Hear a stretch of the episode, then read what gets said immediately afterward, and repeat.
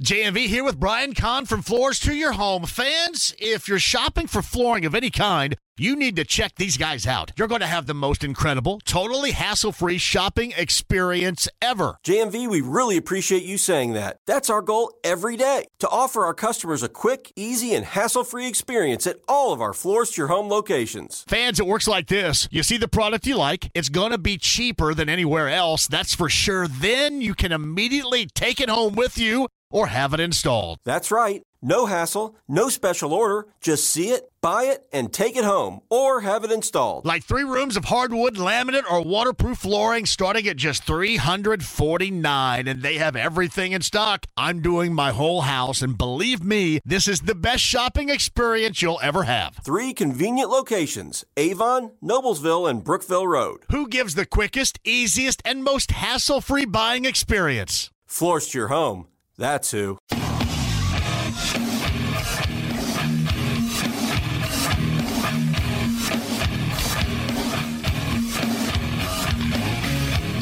And here we go. I should have stayed home and played with myself. What do you like to do?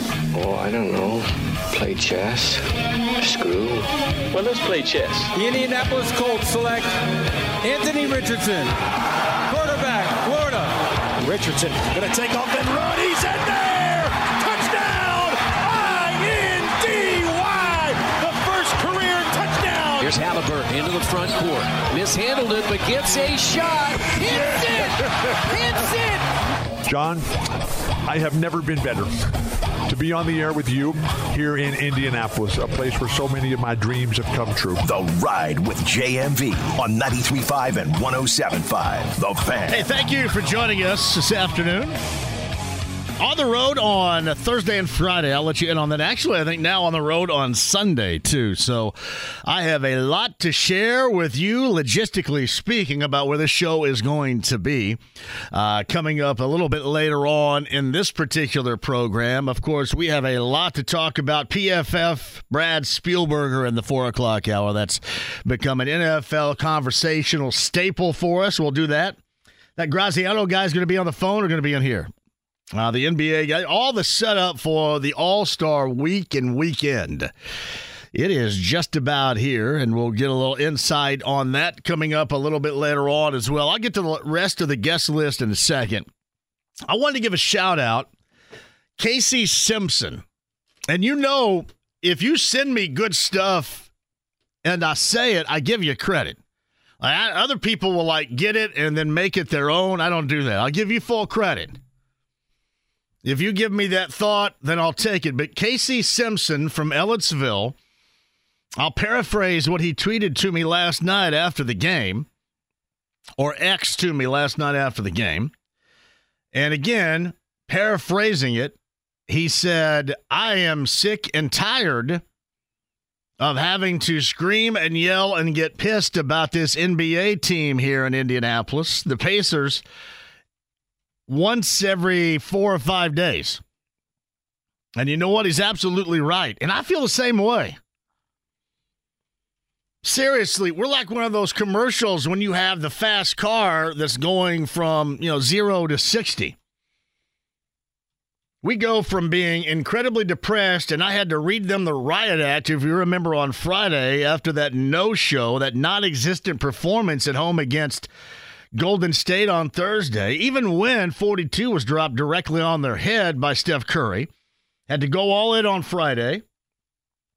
Then I come back yesterday and have to talk about them playing in New York, and it was one of those like going away and hiding type of performances, which with this team this season have been few and far between. So literally, you go from zero to 60 and then back down to zero again. And now on a Tuesday, after last night's absolute debacle, we have to go back up and rev it back up and get to 60 again. The hammer's down. And I'm with Casey on this. I'm sick and tired of doing that. And this is what the Pacers have led us to let's just face it, there are a lot of things that look off about this team. And I hope that a lot of you that have suggested if there's a team in the NBA right now that needs the All Star break, this is it. I hope that it's not longer lasting than that. It just kind of looks like offensively there's a level of discombobulation, whether or not that has an impact from losing or trading away Buddy Hield. It depends on whatever argument you have. And that's what numbers can do. That's what games can do. That's just what us having quick thoughts can do in this world. We can make this thing sing however we want it to sing. And then sound however we want it to sound. I could sit here right now because, you know, I was pro buddy. And I had told you how this offense, this offense was going to struggle. It was going to have moments in which things are just not the same. I think everybody, including Chad Buchanan yesterday, was on the same page with that. But I can make that sound. You were 24 last night in Philly. Their surprise win. They snapped what a nine game win streak in Cleveland last night for the Cavaliers. Without Joel Embiid, I mean that was impressive. But you can also talk about, you know, that continuation, for example, of a slump that he had after the trade in that first game. I think it may have been Atlanta in Philadelphia, a game that they lost. And those that would disagree with me on it could could get after me about my take. So yeah, I mean you can make it sound however you want, but I think the one thing that is clear, and we'll have to look up the numbers, they were averaging around 125 or less in the 124s, the high 124s. And for whatever reason, it just seems since the Pascal Siakam trade that the offense has been sputtering. Now, again, you can hand out a myriad of excuses. You know, Halliburton being injured, you know, just overall getting used to one another, discombobulation, teams that you played, being on the road. I think everybody out there has handed out, you know, all these excuses. And that's fine. That's fine when you have an adequate excuse against a more than adequate team. But last night's a joke. I mean, even the Knicks, when we ripped on them after that Knicks performance, not the last one, but the game before last at the Garden, about that no show in the fourth. Even the Knicks have Jalen Brunson. That's pretty good. Now you look back at the Golden State game, Steph Curry's 42. You know, the trade that day could have led to said discombobulation. But last night, there was absolutely zero reason for that. And if there is any team that, again, according to Miles Turner, I saw Dustin Dopirak had this. I think Miles certainly was on with Jake and Query and Company a little bit earlier. If there was any team that needs to get in a room with itself, a locker room, and try to sort out what the hell is going on with this. Are you guys want to be good? You want us to be really happy about this? Or do you want to be what this team of this organization kind of thought you were going to be before the start of the season? What do you want to be here? How hard do you want to go with this? I know easier said than done. I know it's a long season. They're tired, and maybe it just comes down to needing a weekend's worth of rest. But you tell me it doesn't look like that. That kind of right now looks like their makeup. Inconsistency is what they are. The inconsistent Indiana Pacers. That's what they are. So I would say this, even more so than this weekend and some of these guys having time off, I think getting these guys together and say, all right, who are we here? What are we? The team that made that incredible run in November all the way to that in season tournament, the first ever and lost in Vegas? Are we that team? Are we that team that puts on a show offensively, gets up and down the floor, the ball beats everybody down the floor, you make the other team tired, which wasn't the, the excuse last night. They were the team that looked tired. And frankly, here in the last week plus, they've been the team consistently that has looked tired. That was their forte. And don't just take my word for it. Giannis said it twice. And the five games, the five meetings between the Pacers and the Bucks, and the four games won by the Pacers, two of those games after the game, Giannis said, "You know what? I think we just ran out of gas." You have young legs getting up and down the floor. You get the ball, the ball doesn't stick. The ball is sticking everywhere right now. Ball just sticks. What they shoot last night? Look up their percentage last night. I guess I could right here. It's got right in front of me. It's not like they shot a bad percentage last night. What they shoot? 51% from the floor? 51% from the floor on the road against one of the league's crappiest of the crap water teams. Seriously, 51%. Now, obviously, 8 of 30 from 3 is horrible. And then this this the other thing you can figure out while you're having a meeting between yourselves here, or if you want to call it that, like, like figure out some free throws here. How about 10 of 16? You see these nerds at uh what is it? Barstool, all these Barstool dorks are like shooting better than that right now.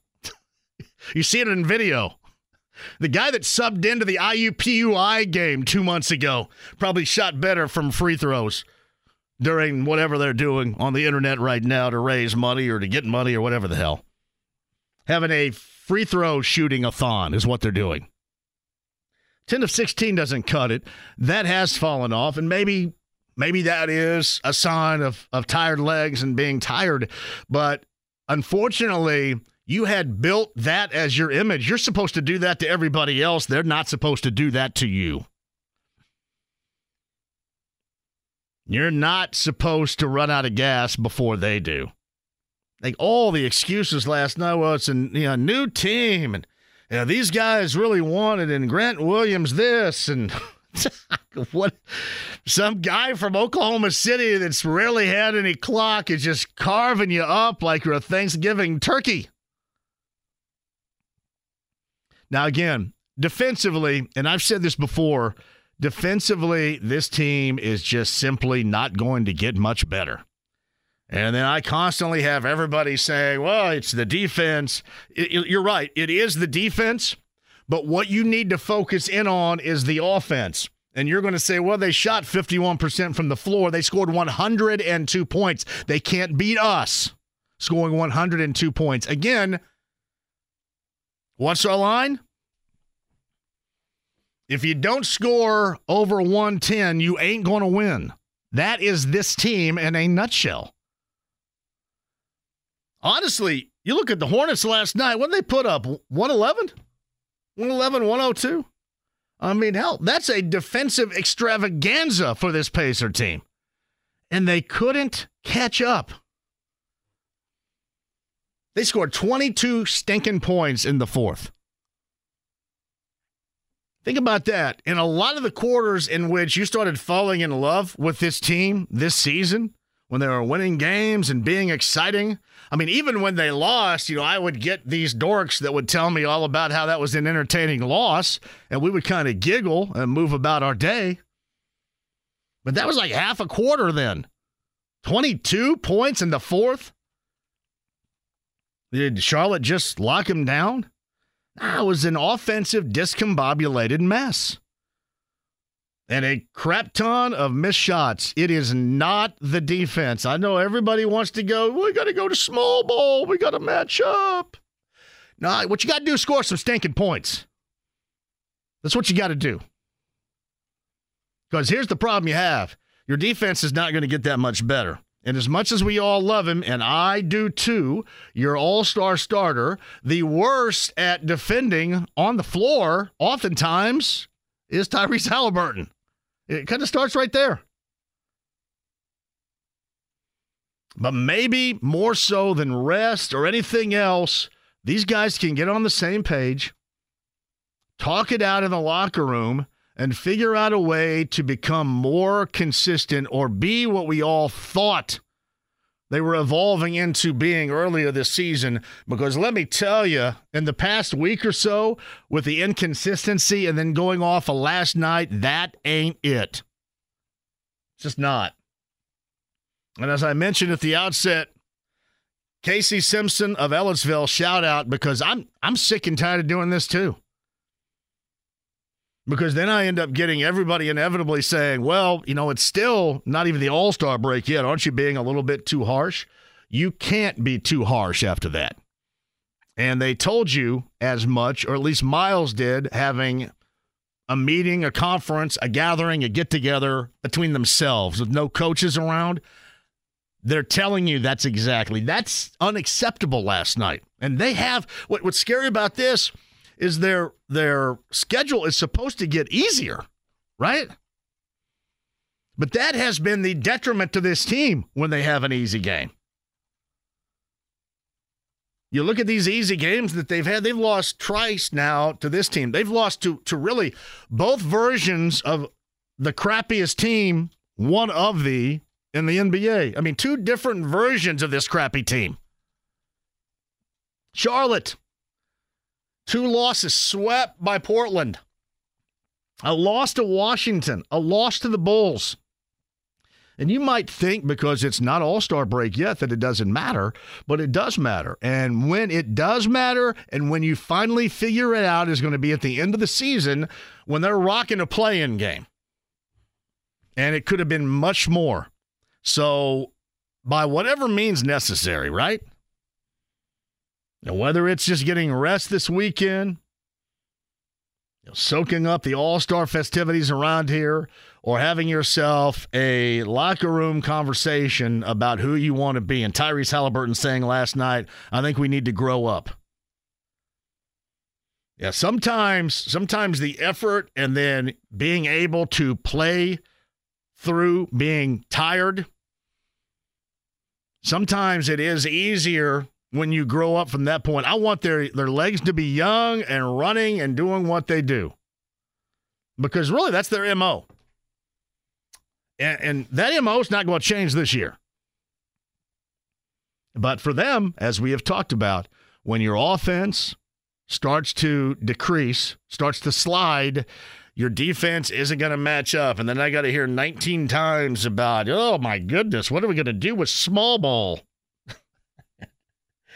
I, listen, if you think a big problem is Charlotte again with that crappy roster last night going small ball, you have much bigger issues than that. Let me tell you.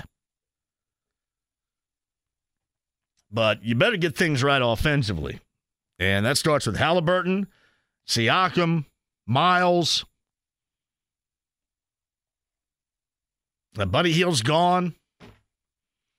I know Mathurin has been a point of contention, and, and rightly so. And I know that Rick Carlisle said this morning to the fellas that he was worried about his health. I, I didn't really know what that meant. I think Jake addressed this a little bit earlier.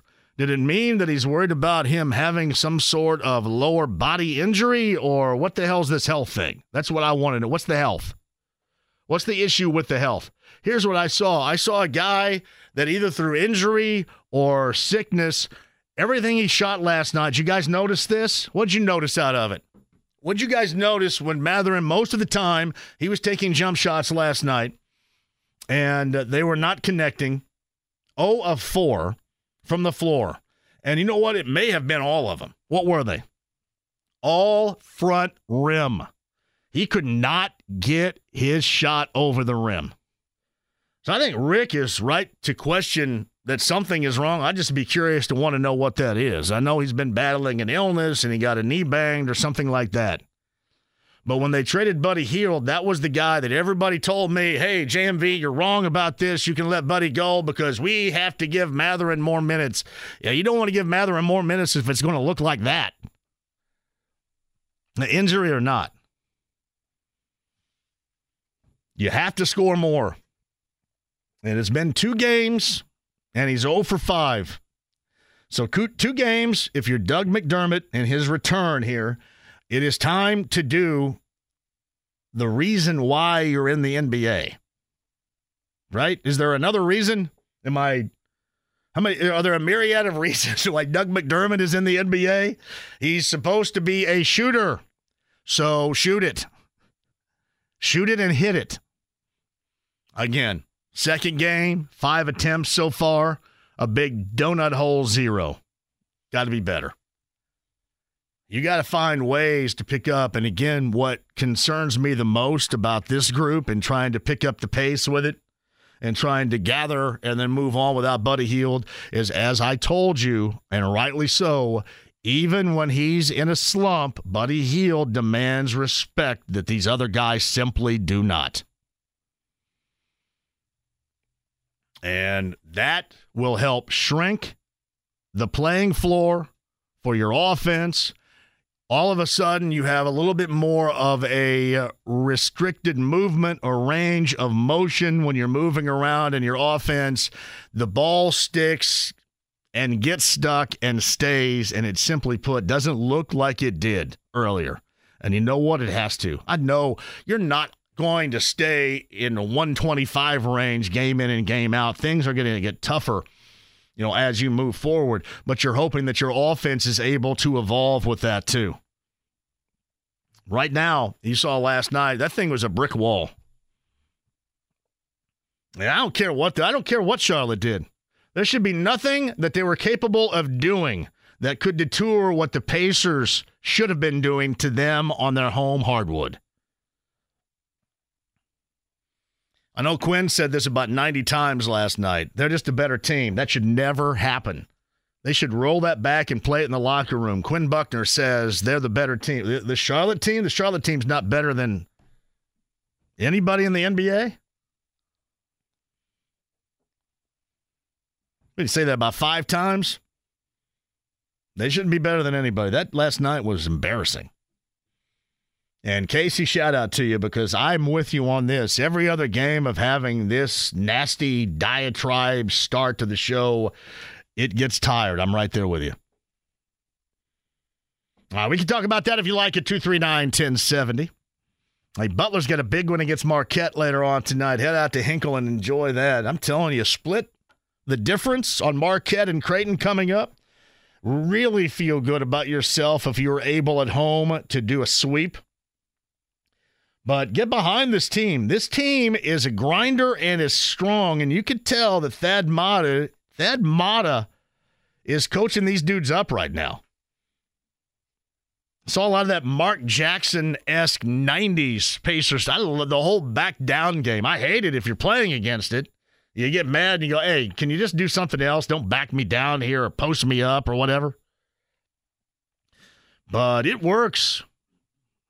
It works for two or three of the dogs, and they're going to need that against Marquette coming up later on tonight. Indiana State and Illinois State, I believe, are uh, Brendan King has that on ESPN Plus tonight. Indiana State and Illinois State. Indiana State should absolutely blow the doors off of that squad. Indiana State ranked for the first time. Don't don't do this to me. Don't be ranked for the first time on Monday and a lose to a bad team on Tuesday night. Don't do that. Let's separate ourselves. That that would have been what would have happened in my days in Terre Haute. Although they wouldn't have won anything to begin with with Tater Tots coaching.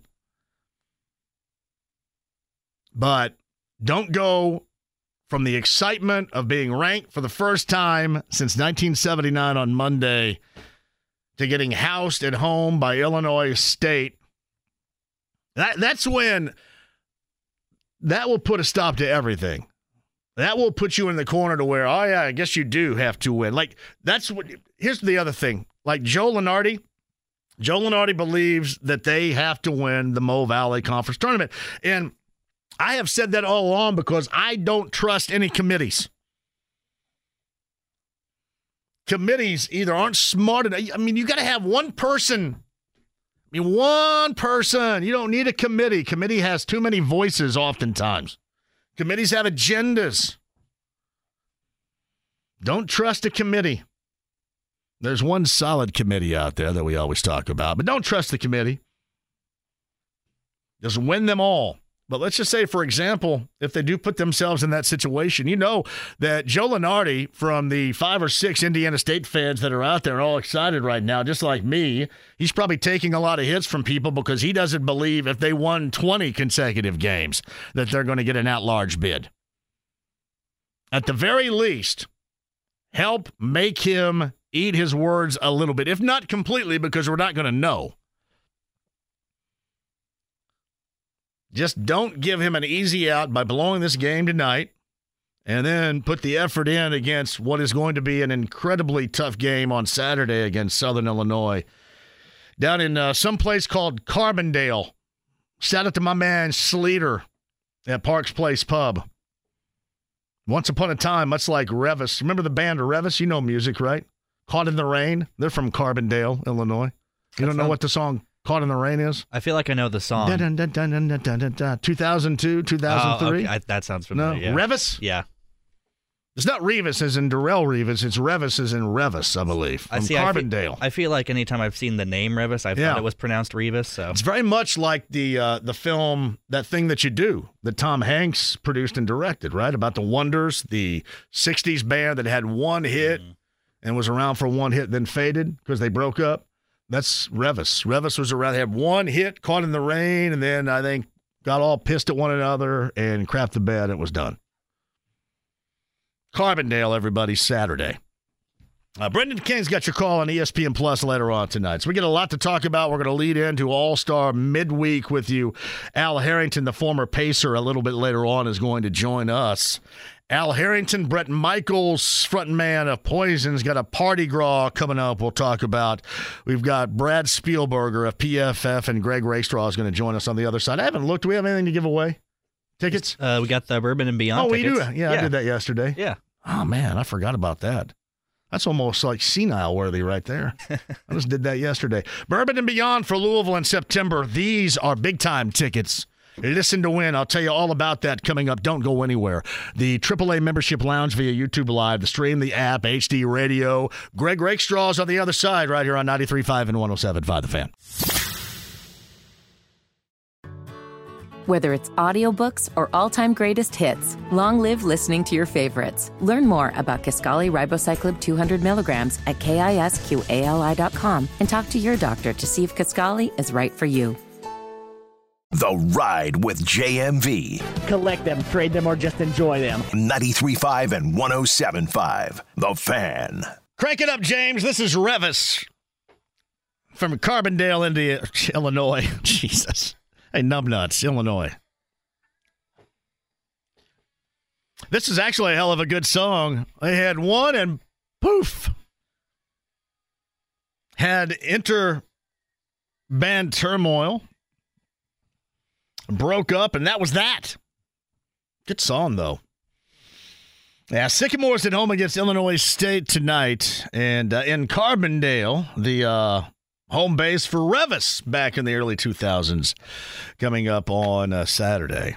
I I just I want them. I, I do, and I have nothing against Lunardi, but I, I do want to see them make him have to eat words, which he won't care.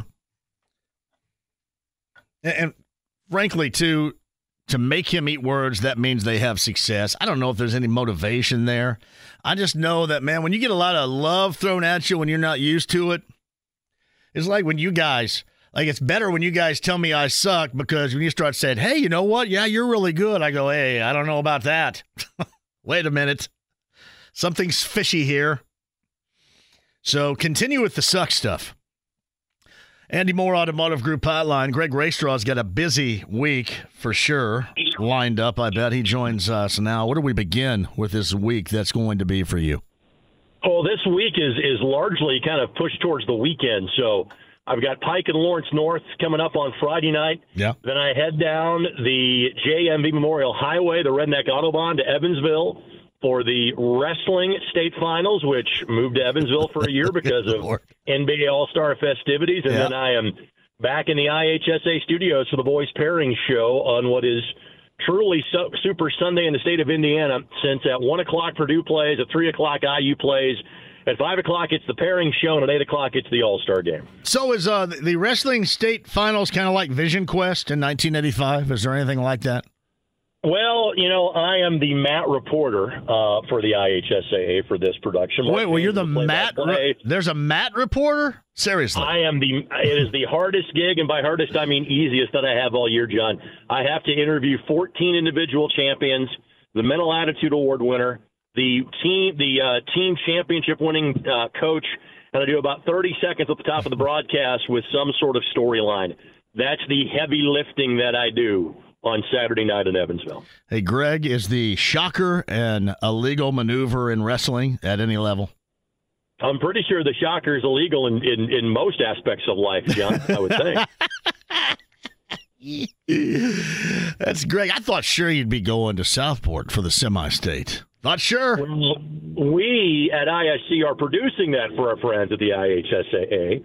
But in all seriousness, I, I have told the folks at the IHSAA, listen, you, I will go where you feel my services are, are most beneficial to you. If that's doing play-by-play for a semi-state, yeah. I will go do that. If that is being the uh, the the rinkside reporter at the Ford Center in Evansville, then that's what I will do. And they have opted to place me at the state championship broadcast.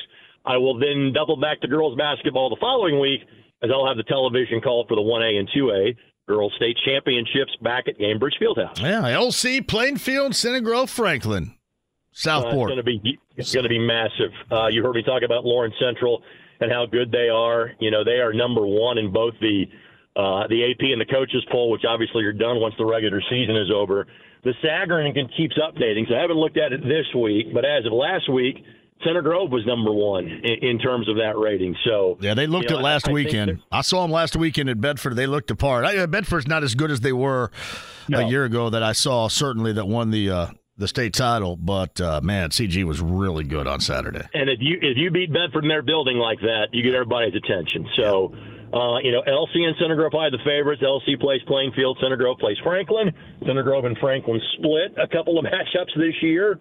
Uh, and so it's not a guarantee that Center Grove makes it past. Not a guarantee that LC beats Plainfield, but I think it's going to be a, a fantastic atmosphere and a really good crowd with those four teams in such close proximity uh, to Southport Fieldhouse. I got to hang out with our mutual friend Ted Bishop because Franklin was down at BNL when they uh, they absolutely ran roughshod over Evansville North. So I saw him for a couple of minutes on Saturday too.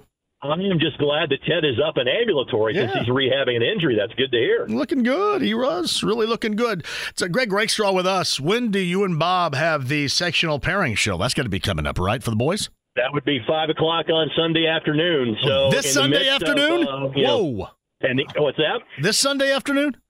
This Sunday afternoon, yes, sir. Hmm.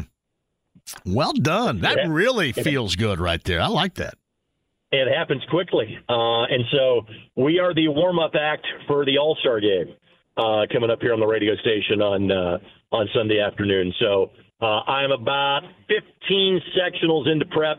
So I got 49 more to go uh, at some point in time over the next three or four days. Greg Rakestraw's on the Andy Mohr Automotive Group hotline. Who's front runner for you in terms of? I know before you even have the draw, it's one thing, but who's the front runner to win uh, class wise in each for you when the fellas get things underway officially? You know, this is the year of, of amazing parity. Um, I would say in 2A, it's Brownstown Central, just because their losses have typically been to larger competition or, or in large part because Jack Benter wasn't playing since he missed time in, in December and even in early January um, with a couple of different injuries. Uh, but I'm not sure if at full strength anybody in 2A handle them because they've got more talent than just him. They've got more size than just him. You know, Tipton's really good in 2A as well. Wapahani's pretty good in 2A, but I think Brownstown Central at full speed is the best team in the state, maybe even outside of 4A. In 3A, Brebeuf is in the conversation. Guerin Catholic, last year's runners up, uh, would be in the conversation. Danville is in the conversation. A lot of good 3A teams locally. In terms of single A, after a couple of down years by their standards, Barr-Reeve's pretty good again. Best player in 1A might be Josiah Dunham from Evansville Christian. Uh, that certainly merits some conversation.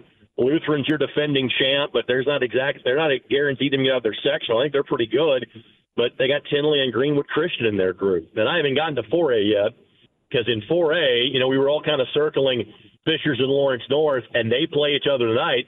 LN has now lost twice in the course of the last couple of weeks. Carmel got them on February the 1st. Ben Davis got them uh, last Friday night. I did that game on, on ISC and my NDTV. So th- this is not last year where it was, hey, it's Ben Davis, and we're going to see, you know, just how good Ben Davis is, and we did. They finished 33 and 0. Ben Davis is, is one of the all time teams in Indiana high school basketball history. There's not that team this year. But what there is is there's several very good teams, a lot of them here in the central Indiana area, which means that sectionals, especially the Hamilton County one, sectional eight, and sectional 10, where I usually hang out, which is at Lawrence North this year, I think both those couple of weeks from now are going to be absolutely outstanding. He is Greg Rakestraw on the Andy Mohr Automotive Group hotline. Coming up tonight, it's uh, Fox Sports 1 with number four Marquette and Butler. It seems like that Thad, at this point of the season, has found a groove for his guys. They they muscle up and play a, a great brand of old man basketball, and we have seen a level of success, certainly recently, in them doing that on the offensive end. And we already know that they got that win on the road at Marquette earlier this year. Size up this matchup, which is of ultra importance at Hinkle tonight. Well, again, you, you reference old man basketball, and you mean that as the highest form of compliment, and I agree exactly. with that. Uh, and, and again, when when you you know, dip into the transfer portal and basically find yourself a whole new roster. That's exactly what you had in mind. That that this group, you figured there would take some time to figure out to play off of each other, but you kind of knew the talent that you had, and so the group has figured it out. Uh, and so, in, in one sense, you're kind of pleasantly surprised at how far this team has come from last year. It's not the same team. It's the same school name. They play in the same great building, but it's a completely different basketball team. And so, you know, this group is kind of finally living up to expectations. Um, they're going to get Marquette's best effort, and Marquette, you know, that that win for Butler keeps getting better because Marquette basically really hasn't lost that much uh, since since they and Butler got together early in Big East play. So even though it's the home game, I, I, I kind of think it's a house money game for Butler.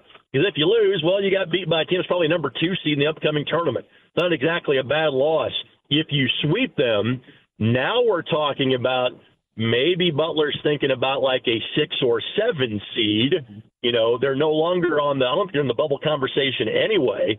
But your seeding will skyrocket if you win this one. So just keep doing what you've been doing if you're Butler, and notice that those crowds have been coming back enthusiastically at Hinkle Fieldhouse, and see if you can use that support in tonight's contest. So Greg Rakestraw with us. Indiana State ranked for the first time since 1979. We talked about that, which is great for the program. It's great for the university. Great for Terre Haute, Paradise itself. Now, do you think this team remains unbeaten until we're over there on the 3rd of March to watch them against Murray State close out the regular season? You know, I, I mean, they're already through with Drake. I think, are they already through with Bradley? Got to go. They have Southern Illinois on Saturday, and really, Southern Illinois and Carbondale is that's going to be tough right there. That is the right. toughest remaining, no doubt. You know, and, and they're a team that they handled rather easily because they played in the early window of conference play back in late November, early December. You can get through Carbondale, uh, and I and I think if they run the table, I think they're a tournament team. Um, again, they're you mentioned their, their their AP ranking, which is massive for promotion of the university and for alumni and fans such as yourself to celebrate. But it's the net ranking that is most important. I think that net ranking is 20 right now, uh, and that doesn't mean they're going to be a five seed. But that means if if you're rated that high, especially in a year where a lot of the back half of Power Five conferences simply aren't that good, other than the Big 12, it means you're inching closer to not having to sweat out Arch Madness and Selection Sunday as much. I, I think Josh Schertz rather would not go through that, but I, I think it's looking more and more like this might be an at-large team if something does not go well over in St. Louis. Greg, I'm not sure this quote sticks firmly to Joe Lunardi, but it's in the ballpark. And for the sake of this question, and I'm sure your comment, it does spark a bit of a debate. And I'm going to ask you this too. He had mentioned that the Sycamores could win 20 consecutive, and without winning the Mo Valley Conference tournament, they would not get an at large. Where would they sit right now? How far would they have to go and remain unbeaten to legitimately get that at large? You mentioned the net rating too. I'm just going by what Lunardi said, I think last week, and he still has them in as the champion, which is going to be tough in St. Louis it always is. Can they find a path to get in as an at large? I think if they finish Missouri Valley play with just the one loss at Drake, if they go through what the last 17, 16 games of Valley play after the Christmas break, and basically your losses are on the road at Drake, and I want to say Drake and Bradley are like 51 and 60 in the net right now. Um, and your other losses are at Alabama, uh, who is in contention for a very high seed, at Michigan State, who's probably six, seven, eight seed conversation right now. Those are your losses. again, I, I, I do think that Indiana State is helped by the fact we're saying, hey, the Pac-12's not getting many bids. The Big Ten's not getting getting as many bids. The ACC is not going to get all that many bids. Those bids have to go somewhere. They're not all going to get gobbled up by the Mountain West. There might be a five or six bid league this year.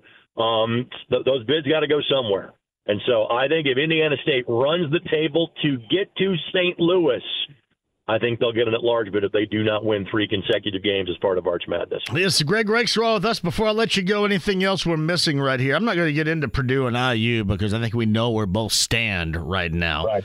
fairly uh, I mean, firmly. So no, I mean at this point, you know, I, I almost think kind of the the intrigue, so to speak, is really more so about Indiana State. And again, I think everybody kind of you know thinks, hey, you know what? Don't, don't sweat it. Just go win the Arch Madness. You don't have to worry about it. And then you're talking about, hey, maybe you get to be, maybe you're in the eight nine game. Maybe you get to be a home team in uh, in the opening round of the tournament. That's the type of seeding we're talking about for Indiana State. I think Butler is in. I think Purdue's a one seed. I think Purdue's playing through Indianapolis. I'm not sure how much quote unquote intrigue. You, you love seeing your team play well and win games if you're a Butler fan or a Purdue fan, but you have successfully put yourself in position where I think you kind of know what you are at this point. It's Indiana State is the one where you're like, hey, you're hopeful this run continues, and you give you have given yourself the rare cushion where you don't have to win your conference tournament just to make the show. So Greg Rakestraw, who's got mat side coverage coming up on Saturday from the Ford Center in the Pocket City. Well done. Thank you. And then Sunday, he and Bob Lovell with the sectional pairings for the fellas. It is that time of year. Always good to hear from you, too. I'm assuming if you're going to be in Evansville, you're going to get back here in time to make a call? Uh, the thing is, is I'm kind of like on the air like during like the entirety of the show. So I actually will try to call you early in the show. Nice. Remember, I'm an hour behind you, so we don't like you know, kick off the festivities till like eight o'clock Eastern time. So there may be a pre-state finals phone call delivered to the show this week. Love week. Evansville. I love Vanderburgh County.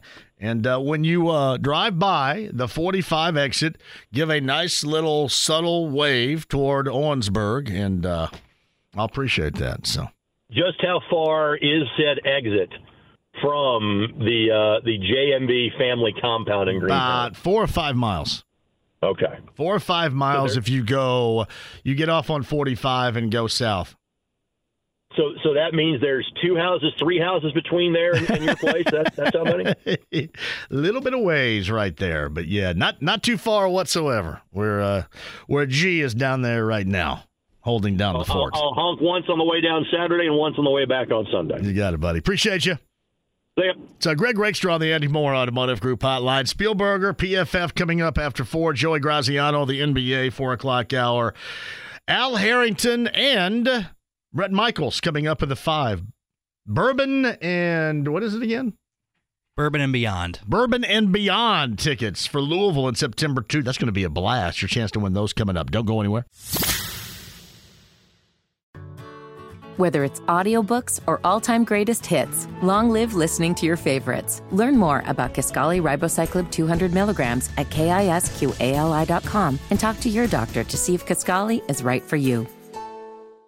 The Ride with JMV. Let me have a Diablo sandwich, a Dr. Pepper, make it fast. I'm in a damn hurry. 93.5 and 107.5. The Fan. James over there, my name is John. Thank you so much for joining us. We got a busy four o'clock hour for you. Five o'clock hour with Al Harrington and Bret Michaels. Chris Finch, the head coach of the Western Conference All Stars, the Minnesota Timberwolves head coach, coming up tomorrow, too. Can't wait for that. Bourbon and Beyond, led by Dave Matthews Band in September down in uh, Louisville or Louisville, however you want to pronounce it. Does that make me more Southern Indiana to say Louisville or Louisville? Well, I know the people from around there. It's Louisville. Louisville. Yeah. Louisville. You drop all the Louisville. It's a it's a Louisville Slugger, the bat, but it's Louisville if you're from Southern Indiana. Yes. Huh. This it makes me more Southern Indiana right there.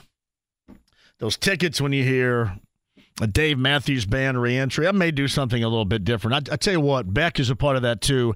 We'll make it a Beck reentry. How about that? from the greatness of Beck. That reentry is going to be your cue to call. Cluster Truck is in the building. That's not bad. On the road Thursday, I believe, and Friday too. I don't have all the details just yet, but I'll get those to you on Friday. Thursday is the NBA Jam Michelob Ultra Finals, and uh, the winner, the high score out of that downtown at Brothers, will win the NBA Jam arcade game, which is badass and just a ton of concert tickets, courtesy of Michelob Ultra and our friends at Zink. That's Thursday downtown. You might as well go ahead and soak it up before everything All Star Weekend officially gets underway.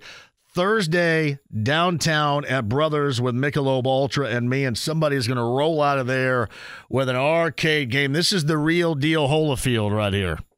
NBA Jam coming up on Thursday. I believe I'm also JMV Takeover Saturday night, and then I think I'm on the road on Sunday too. I'll get all those details to you as we get a little further in the week. Pacers a loser last night, the most disappointing game of the season by a long shot that was embarrassing, and evidently it led to an interlocker room conversation. I don't know if Miles Turner referenced this as a players only meeting, but they need it.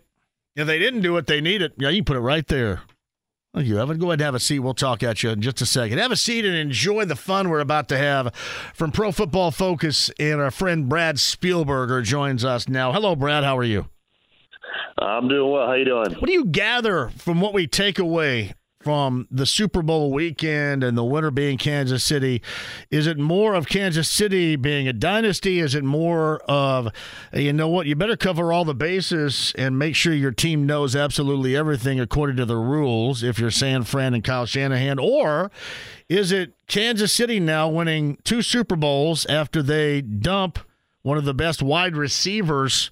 In the NFL? Have they devalued that position a little bit or any whatsoever? Where do we begin with the aftermath of that game on Sunday? Yeah, I think for me, it's just that Kansas City and, and this Chiefs team is now a you know undisputed dynasty and, and all those buzzwords. Um, you know, probably the worst roster that, that the Chiefs are going to have, at least on the offensive side of the ball, with Patrick Mahomes for, for quite some time. I mean, obviously, you got to replace Travis Kelce, but the receivers should get much better. The tackle play should get much better. Um, you know, the young defense was exceptional, deserves a ton of credit. Steve Spagnuolo, the defensive coordinator, uh, deserves a ton of credit as well. But yeah, I mean, Patrick Mahomes can overcome pretty much anything at this point, and I think the rest of the AFC really missed out on the you know down year for the Chiefs. They were not their best all year long, and, and no one could take advantage. So the Tyreek Hill thing's interesting. I mean, if you have an elite elite quarterback, I do think at times it can be smart to say, hey, well, we'll save some money there, and maybe it's you know there, there's more utility placing those dollars elsewhere, whether it be on defense or you know maybe better protection because a good quarterback can find an open receiver, even if it's a lesser receiver, if he has a good offensive line, et cetera, et cetera, et cetera. But I would definitely caution teams that have that don't have Patrick Mahomes of thinking that they can, you know, scheme up and devise a way for their lesser quarterback to still be successful without really, really good receiver play. So Brad Spielberger, Pro Football Focus, with us. I just don't want that to be the case here. I've been trying to teach people here, and especially Chris Ballard and the Colts, the importance of surrounding – really any quarterback with weapons, and certainly Anthony Richardson moving forward with weapons. And I know there's no reason here for that be the norm other than Chris Ballard's belief or lack thereof in that position, as much as others may justify that belief at wide receiver. I, I don't want that to become a trend that I've been trying to solidify around here for a long time, Brad. I'm a little selfish. Yeah, no, I, I would hope he doesn't think that that's the case. It's, it's certainly not. I mean, there's tons of evidence. We've done tons of research. You know, you ask most of my coworkers, they would tell you wide receiver is the second most important position in the sport behind quarterback. And just, I mean, look at the other team play, that played in the game.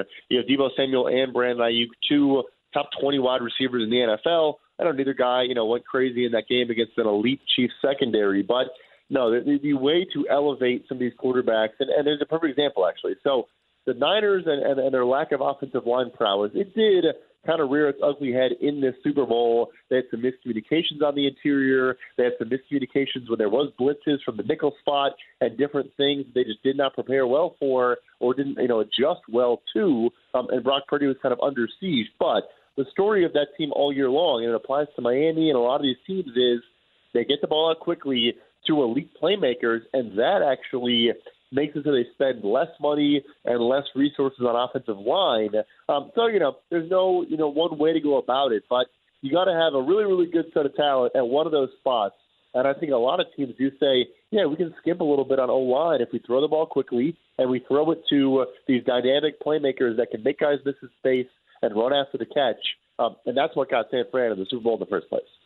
So Brad Spielberger of Pro Football Focus, he is with us. Did you know the overtime rules that evidently some of the Niners did not? So it's a recent change. I only knew it because when it first came out, there were a million different kind of conversations and data studies. And I think the cool thing about it is the, the entire premise of it was let's try not to have an advantage for either side. Like that was the whole idea was we don't want a coin flip to effectively determine an outcome of a game, which is you know kind of what the Bills complained about, and that's why the rule did change. So I did only because there were all these podcasts and articles, and there was even a data study here, kind of running a bunch of simulations, and, and whether either side is the correct choice. Um, where we landed is like there really isn't one. It's kind of a preference. The first side, the Shanahan argument is a valid argument. You know, just saying, look, we get the first sudden death possession. So if both teams score, we then get to score and win the game. And then the other argument, of course, is hey, if we're Kansas City, we're going second. We know what we need to do, kind of like college football overtime.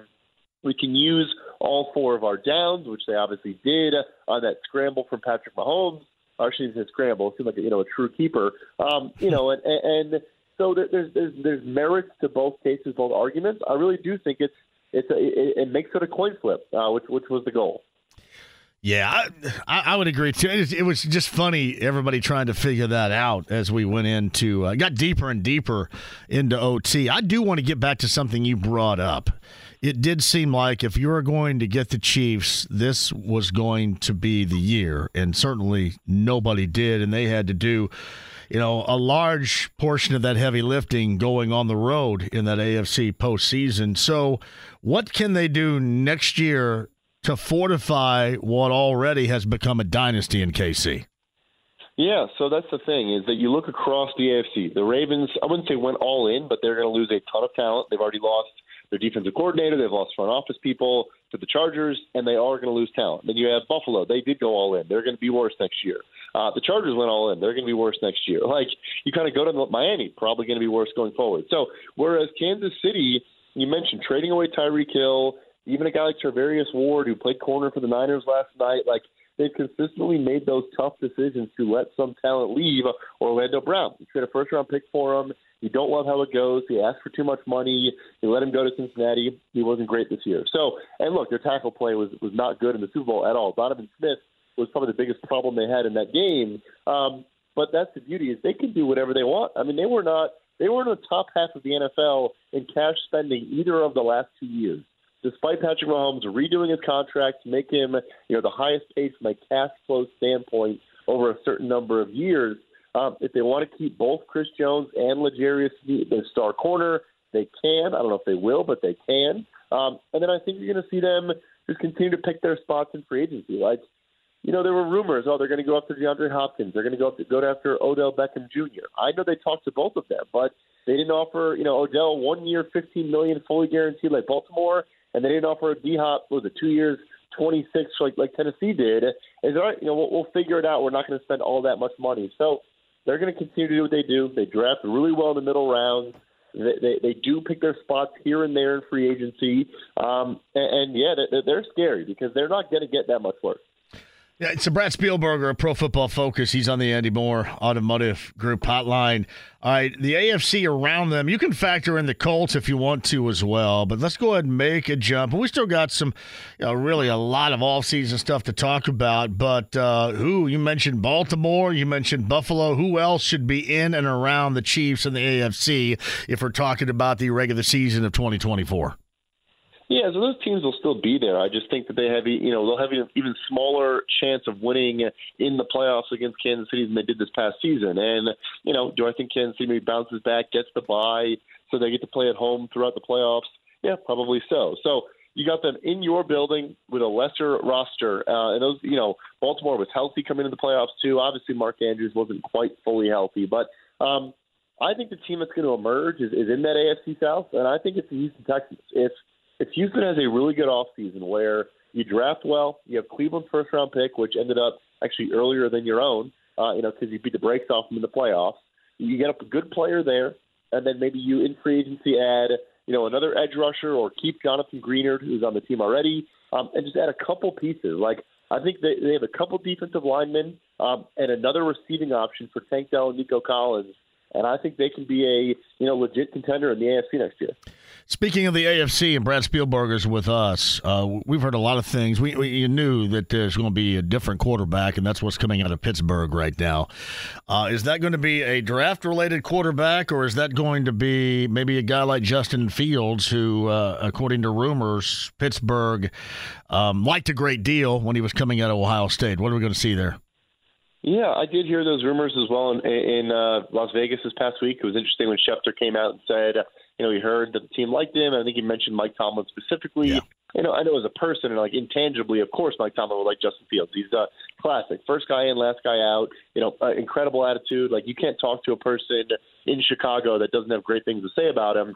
I heard that the front office has some. You know, there are some fans of his in the front office as well. So I think that could certainly be a fit there. You know, probably send a second round pick or so uh, to go get Justin Fields, bring him in, add just an athleticism that they do not have on the roster at quarterback at all. Um, and then, you know, I still think maybe they explore, you know, a Ryan Tannehill reunion with Arthur Smith as an option, or you do say probably not a first round pick because I think at that point you're taking the fifth quarterback off the board. Um, even at pick 20 for Pittsburgh, I think there'll be already four guys gone by then. But you know, there, there's a lot of talent. And maybe in the second or third round, if they don't go the trade route, you know, for a Fields, there's a lot of talent. Michael Pratt at Tulane uh, is a player I like a lot that could make sense there, in my opinion. So they, they have a ton of options, but I do think entering week one, Pickett will be on the roster, but I don't think he'll be the unquestioned starter going into the offseason. All right, Brad, I think we all put a great deal of importance on making sure Michael Pittman Jr., wide receiver, is back here in some form or fashion. Will that form or fashion be franchise tag for the first time with usage since Pat McAfee years ago, or will this be a long term contractual endeavor from Chris Ballard and the Colts for the wide receiver? What do you think? I think they will find a way to get it done. Um, you know, it might need a tag. It's interesting. I mean, they took things down to the wire, even with a guy like Quenton Nelson. And I know Nelson maybe you know coming off an injured year in that contract year, but you have a guy who's a three-time first-team All-Pro in his first three seasons. Like about as good of a start to a career as a, as a player can, can possibly have. And he was kind of annoyed. He, he was kind of frustrated. It took as long as it did to get that done. So clearly Indy is you know drives a hard bargain. They want to you know protect themselves and take care of themselves. So for all of those reasons, I, I do think you'll probably see a franchise tag first, but I think it will be only a placeholder because I don't think they're they're going to let it go into the year on the tag. I think they will get a deal done once they place that tag. And maybe maybe I'm wrong. Maybe it gets done in the next couple of months. But I think I think it might need a tag at first, just because the market is so strong right now. The, the, the agency there can say, look, we, we know we're going to get these great offers if we go to market. So yeah, all predict tag first and then an extension. All right, we talked about this before. Is Tee Higgins the best of this free agent class where normally these guys don't hit much of free agency, but I guess there's always a chance. Is he at the top of this group? For receivers, no question. Yeah, it's him and Michael Pittman, but I would put T just a, a notch above. What about just a class in general? What is the most robust of the positions with that availability as we get ready to go into free agency? Yeah, so I would say if, if we ignore the franchise tag, I, it's probably edge rusher for me because uh, you have Josh Allen in Jacksonville who's coming off a phenomenal season. Probably not a household name. It should be obviously, you know, in an AFC South team uh, like yourself. You guys are too familiar uh, with Josh Allen, but he was lights out. Um, you know, finally had the sack production. What do you have? 17, 18 sacks this year. Uh, but always been a really, really good player. His underlying metrics for us, you know, pass rush, win rate, all those those predictive stats have always signaled this type of season was coming. So he's on there. You have Brian Burns in Carolina. Um, Bryce Huff for the New York Jets, a really good player. There, there are a lot of those guys. I just do think, you know, a handful of them are going to get franchise tag. But the defensive line overall, the interior as well. Christian Wilkins in Miami, Justin Madubuike in Baltimore. Uh, the, the defensive line is probably what I would say, again, pre tag, uh, you know, it's probably the best unit in, in free agency. Kind of felt like, for the most part, into the season, into the postseason, like, you know, Chase Young was losing money. That's the way that it felt. Uh, and then he made some plays in the Super Bowl. Did he gain any ground on that from what we witnessed on Sunday? It's a great point. I, I agree with you. I think that, that he definitely did not help himself early on. Yeah, he had a great game. He, he did. And he made a bunch of plays. You know, it's interesting. I mean, Donovan Smith has been kind of an issue for them at left tackle all year. A veteran that was, you know, a really good player for the Bucs for a while, but but clearly, you know, kind of just has fallen off a little bit. But I mean, it, does, it doesn't take away from what Young did. He was beating him with inside counters. He was much better against the run that he's been uh, throughout this playoff run. So I think so. I'm sure they said not that you know like it really impresses anyone that a guy gets up for the Super Bowl, but you know I, I, think he probably helped because that Lions game was was not a not a strong showing. You think Aiyuk stays with San Fran, or he end up someplace else? It's interesting. I mean, there there were the you know so, social media stuff this morning from I guess I don't know his girlfriend or his friend or something. Who knows? But um, oh, what kind of so I, I missed the social media stuff, Brad. Tell me all about it. Oh, oh, there you go. Okay, so so yeah, Aiyuk is entering the, the fifth year option of his, of his deal, which um, you know is obviously a very prime trade spot or extension spot.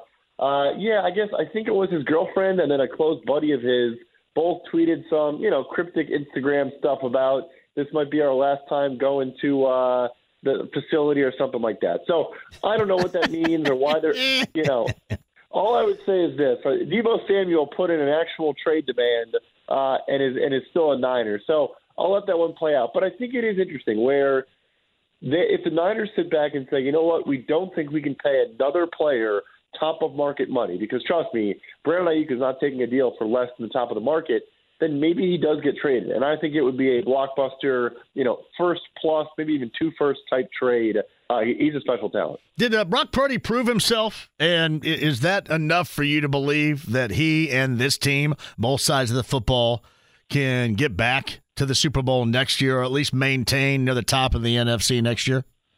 You know, I think they can because the thing with Purdy too is I think we don't appreciate that he basically didn't have an off season for his first off season, right? He, I mean, I guess he had a rookie, you know, entrance off season, but what I mean by that is he then has the elbow injury last year in that conference championship game, and his entire focus was just getting healthy and making sure his elbow was good to go, and, and he was able to throw the ball and and get ready for training camp. Now you imagine he's you know getting together with his receivers to go through different plays and build chemistry and all that. He's probably meeting with Kyle Shanahan to go over I don't know technique and mechanics and watch film. So I think that there is an element of like he could probably take a step going into his third season because he's healthy going into this offseason. So yeah, I don't think the Niners are going anywhere. It's getting close. They, they have some older players. Uh, you know, Trent Williams is 35, 36 years old. George Kittle going to be 31, which at tight end is, is pretty old. But but I still think the next two years or whatever, uh, they, they are still, you know, the class of the NFC as of right now. All right, Brad. Final thing with Brad Spielberger of PFF. Gardner Minshew's market value. I thought that it would be of importance for the Colts to be able to bring him back. They may opt to go a different direction, but I would like to have somebody here just in case you have to break that glass because you had to do that a number of times, ultimately, basically the entire year from a year ago. We know that to be true in 2023. But what's his market value going to be? Is that going to be easier said than done for the Colts if they have interest in bringing him back? I think it is going to be a decent expenditure. I mean, he's still not going to, you know, get a starting offer anywhere. If I had to guess, uh, I have it projected on our site at two years, seventeen and a half million, so eight point seven five per year. It's basically the Taylor Heinicke contract, but in you know adjusted for inflation. Because look, he started, you know, an entire season. He is still kind of who we think he is, but he's shown he can be a you know 500 quarterback, and and frankly, you know, could be better than that. You know, because it's not like this roster was a juggernaut around him. They certainly had good pieces and good coaching, but but yeah, I mean, it's you're going to be paying one of, if not the biggest backup quarterback contracts in the NFL. But if he was viewed as a great asset for Richardson and they, you know, worked together and, and he and he helped him learn the game and and slow the game down for him is what he was seeing. It's almost like you know, it's funny. I think Chase Daniel, who's an infamous, you know, backup journeyman quarterback, said like I was basically just the most expensive coach on the roster. Like, I and there's value in that um, at that quarterback spot. So yeah, not not cheap, but I, I'd probably do it. All right, Brad Spielberger, uh, PFF. Are you done with us? or Are you still coming on? That's up to you. I mean, I have my voice right now. I don't know if you, that, that bothered you enough. No, but, uh, no, that's okay. It just sounds like you got your party on in Vegas. That's all I expected. I would expect anybody to sound like that. The sad thing is, I, I didn't really party that hard. I just I just got sick. But uh, but anyway, uh, yeah, I don't know. I'm happy to keep coming on. I'll be I'll be in Indianapolis for the combine in a couple of weeks. Oh so. hell yeah! You got to hang out for a while with us there. I always love it yeah. because I get to sit there in the afternoon, and all these guys I want to talk to all walk right by me and don't have enough time to stop. That's always great. yeah, yeah, I've been there. I've been there. but no, we'll keep it going because obviously we got a lot of steps to take here in this off season, and uh, we love having you on, Brad. I appreciate you more than you know, and and you're going to be the first PFF guy apparently that I have not run off. I'm very proud of that. Sounds great. I really appreciate that a ton, and uh, yeah, let's, let's keep it rolling. Awesome. Thanks, Brad. Thank you. It's uh, Brad Spielberger, Pro Football Focus. That is the first that I have not run off. I've run off three of them prior. I ran off uh, Sam Monson. Mm-hmm. Then what was, was it? Bruce Brown? Was that the other guy's name? Well, there was a Brown or Ben uh, Brown or something. Ben like Brown. I ran him off, and then there was somebody else between those two. I ran off. Fourth time's the charm. There you go. You should feel proud. I think when I'd say I, I was Sam is from Ireland, I think, and I'd always bring up U2 and you know how do you know anything about football? You're from Ireland. I don't know if that ever played very well. He's got a lot more.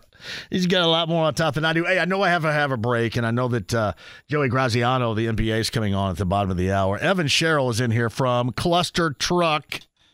My man, it's good to have you back. You all right? Oh yeah, no, I appreciate your time. Did you bring always. the same thing as last week? I brought oh, the same yeah, thing. Dude.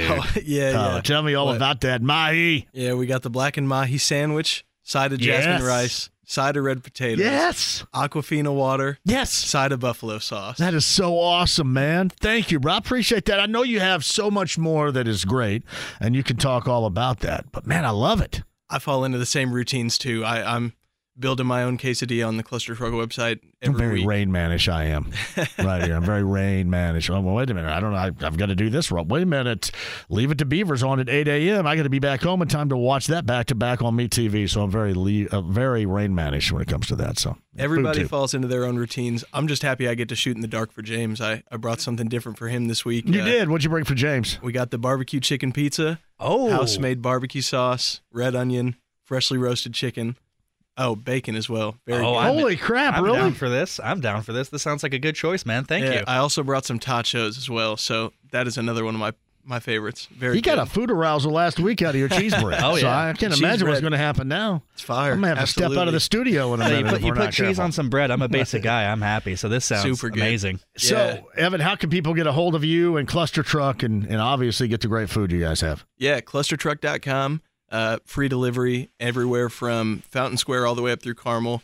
Um, we're delivering out in Little Flower, close to Irvington, but not quite Mm-hmm. there yet. I actually live outside the zone, but I drive in the zone to an address undisclosed. Where do you in the live outside the zone? I live in Irvington. I'm Okay. over in Andy Sweeney's area. So Oh, you're out Swebo. Yeah. You're over there at Swebo? Oh yeah, Yeah. Um, but yeah, clustertruck.com. Download our app. Um, pick it up at the kitchen if you want.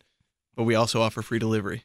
Clustertruck.com. It is awesome food. It's Evan Sherrill in here, man. Just keep on coming if you want, man. Hey, Seriously. I want to. They stopped me at security today. They didn't want me to come up, but No, well, the hell with that. yeah, we'd, we'd have fixed that pretty Yeah, yeah. lickety right there. But hey, Evan, thank you very, again. And you're open anytime, right? Is that, or you have hours? we What do have hours. Okay. Yeah. So uh, the hours different or, or differ between the kitchens, but um, All Star Weekend, our, our kitchen downtown Indy's open until eleven uh, Friday and Saturday. So Nice. Yeah, we deliver all over downtown. So make Next sure to. time, I'll do a little something different just for you, Okay. buddy. Hey, we have a walleye fillet coming to the menu on Friday. So next Tuesday, if you want, I'll bring that your way. If you add scallops to the menu one of these days, you're going to make one of these customers happy right here, buddy. Let me tell you.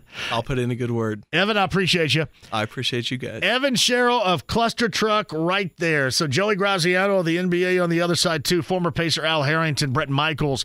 front man of Poison. I don't know if I call him front man of Poison. He's kind of doing his own thing. Former front man of Poison.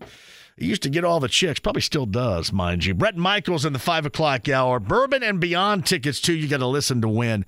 AAA Membership Lounge via YouTube Live. Hello to everybody in there. And 93.5 and 107.5 The Fan. Whether it's audiobooks or all-time greatest hits, long live listening to your favorites. Learn more about Kisqali Ribociclib 200 milligrams at kisqali.com and talk to your doctor to see if Kisqali is right for you. The Ride with JMV. I love JMV. He looks like Rascal Flatts guy. Got a cool soul patch. He does, and a buttery smooth voice. Oh, yeah. 93.5 and 107.5. The Fan.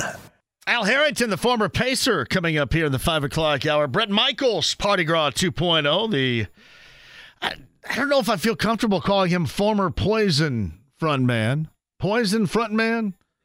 On his own. He's got a big show. We got a lot of stuff to talk about with Brett coming up here in the five o'clock hour. Chris Finch, the Western Conference All Star head coach, tomorrow, of course, having an outstanding season with the Minnesota Timberwolves. Watched a lot with their game last night uh, against the Clippers as well.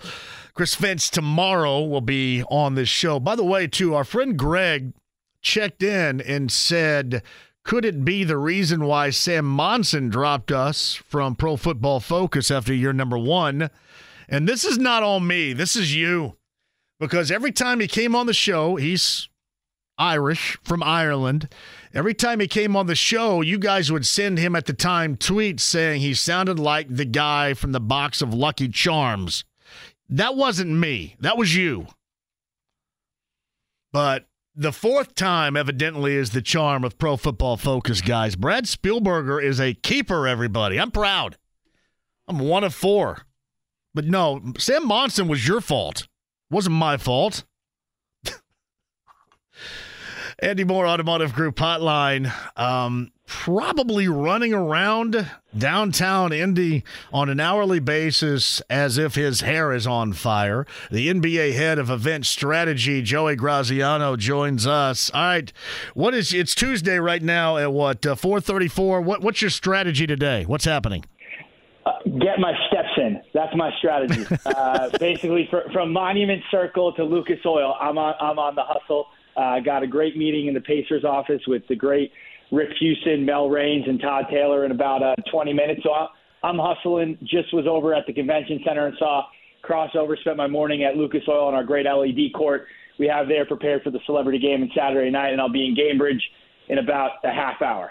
All right, Joey Graziano again of the NBA joins us. When you talked to Rick Fuson, did it sound like that this this is his mic drop, right, of his career? Because he's going to hang it up. And this this I, whole I mean, thing is like his mic drop moment, is it not?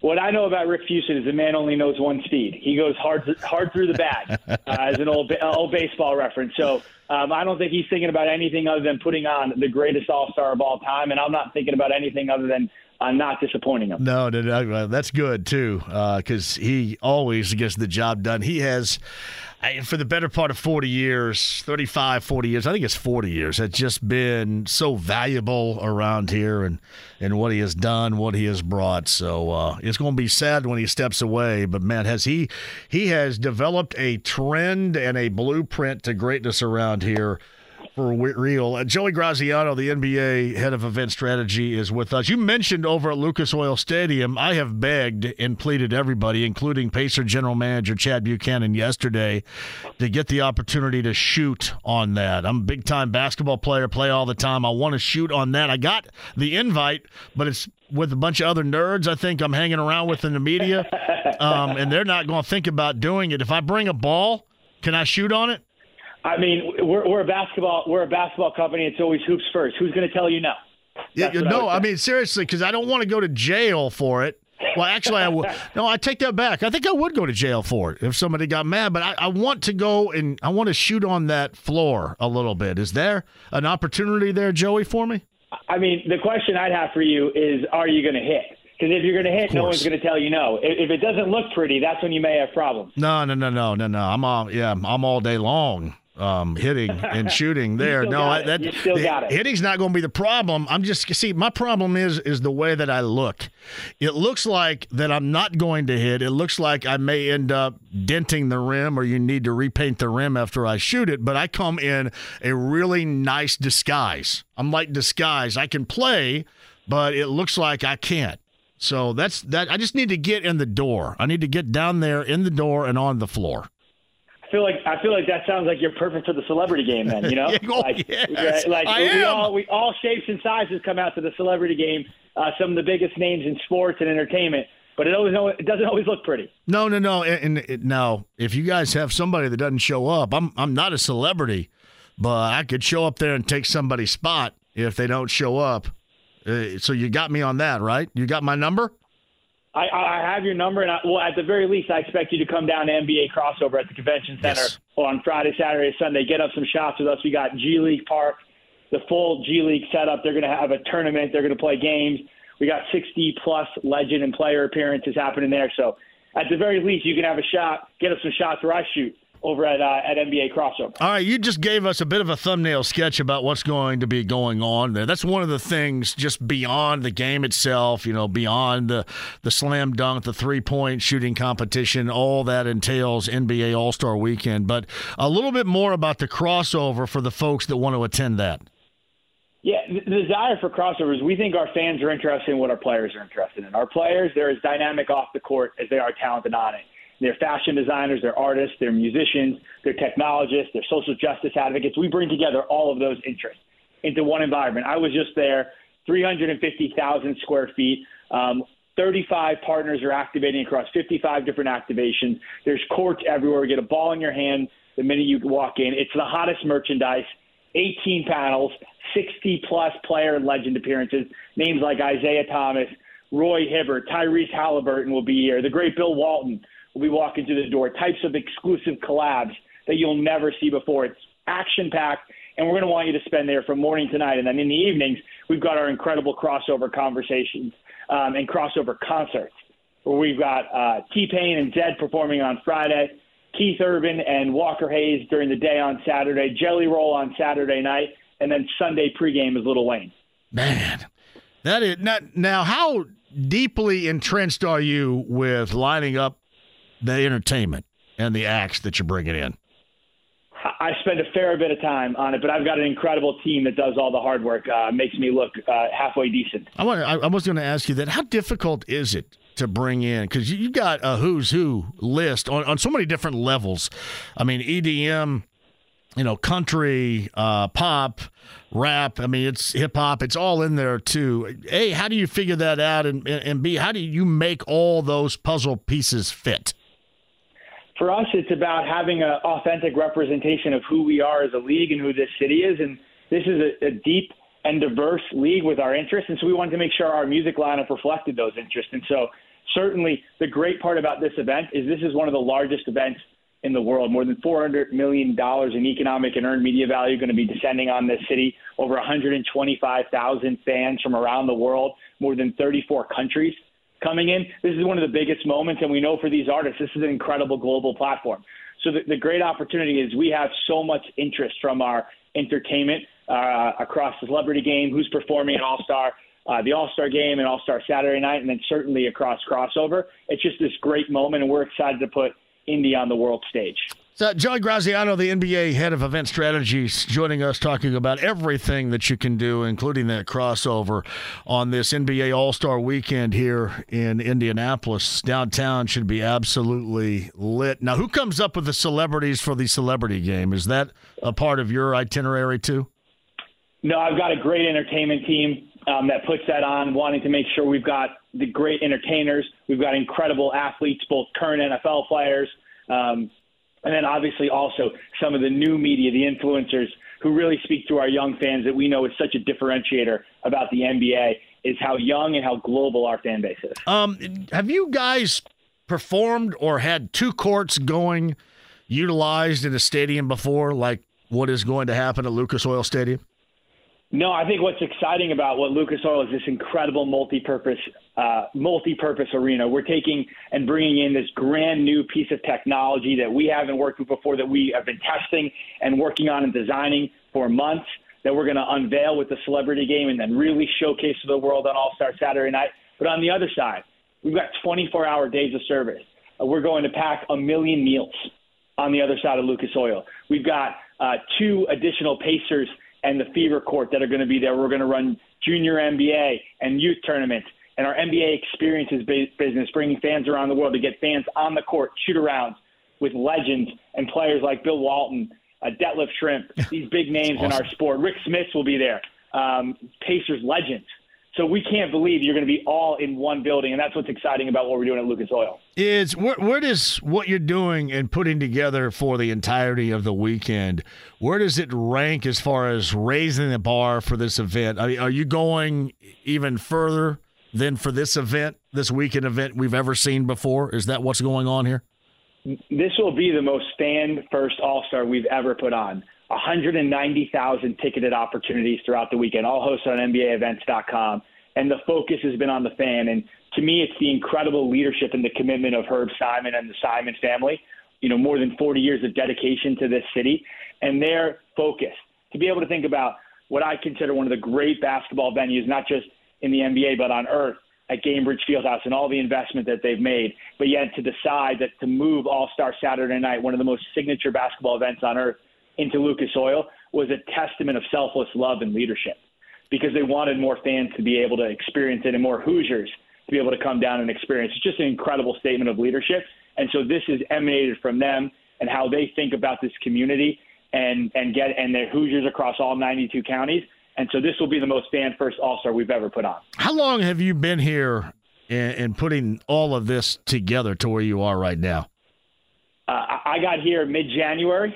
Um, moved into the downtown area, got a great little setup going on there, um, and, and been able to experience all the tremendous parts of Indianapolis. We've been planning this event for some of us for, for seven years, um, in particular with our Pacers leadership. So it's been something we've been putting on, but certainly for me, the last month's been very intense. And I could not I could not love this city anymore. It is incredible when we think about it. And again, Joey Graziano joins us. I was 15, Joey, when the last NBA All Star Weekend was here in 1985, and and certainly I mean, still a young man, baby. Yeah, well, yeah. I mean, that's why that's why I can still shoot from deep. I I, I can do the NBA three point line too. I don't need the high school or the college. I can do the NBA.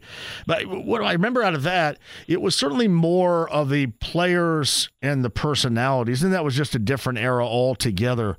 But to see the way this has evolved to where it is right now and, and what it has turned into is absolutely incredible.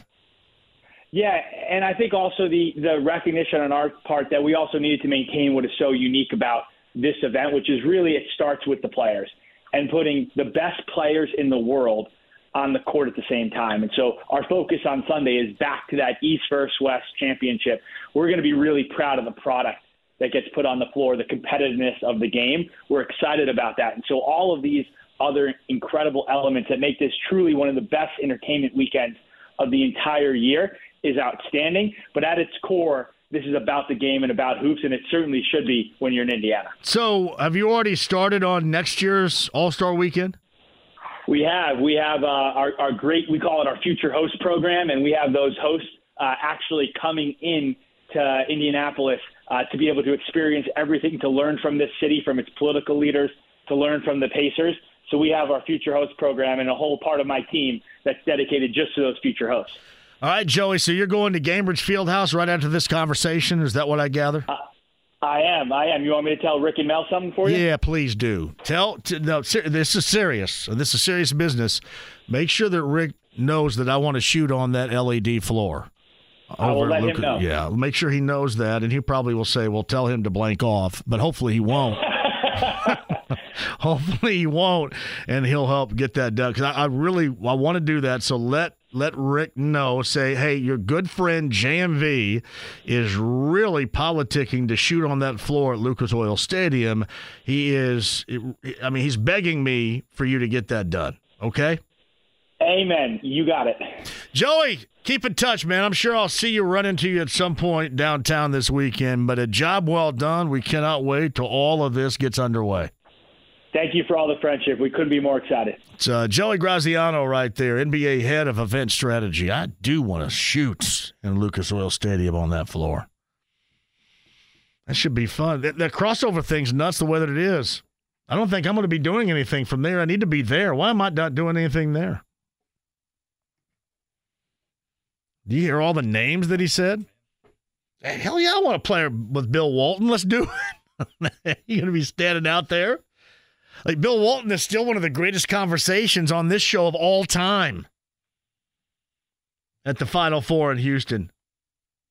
He signed his book at the time and wrote a note to Larry Bird on the inside of the cover, handed it to Tony Donahue and said, Can you give this to Larry Bird?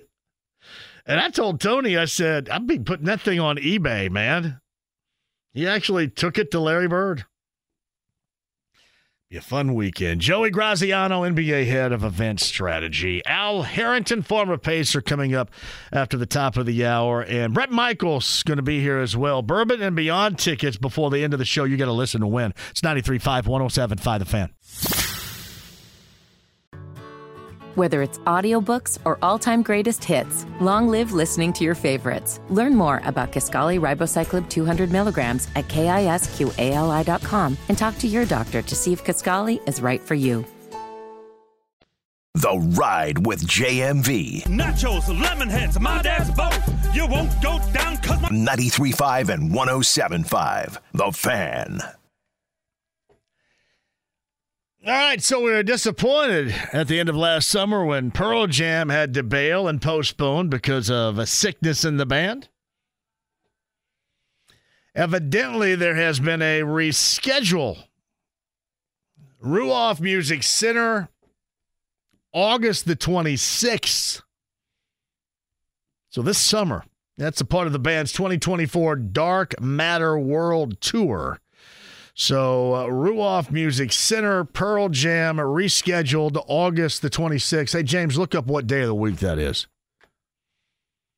I have never seen Pearl Jam. I have to get that on the resume. You said August 24th? 26th. 26th is 26th. a Monday. Monday.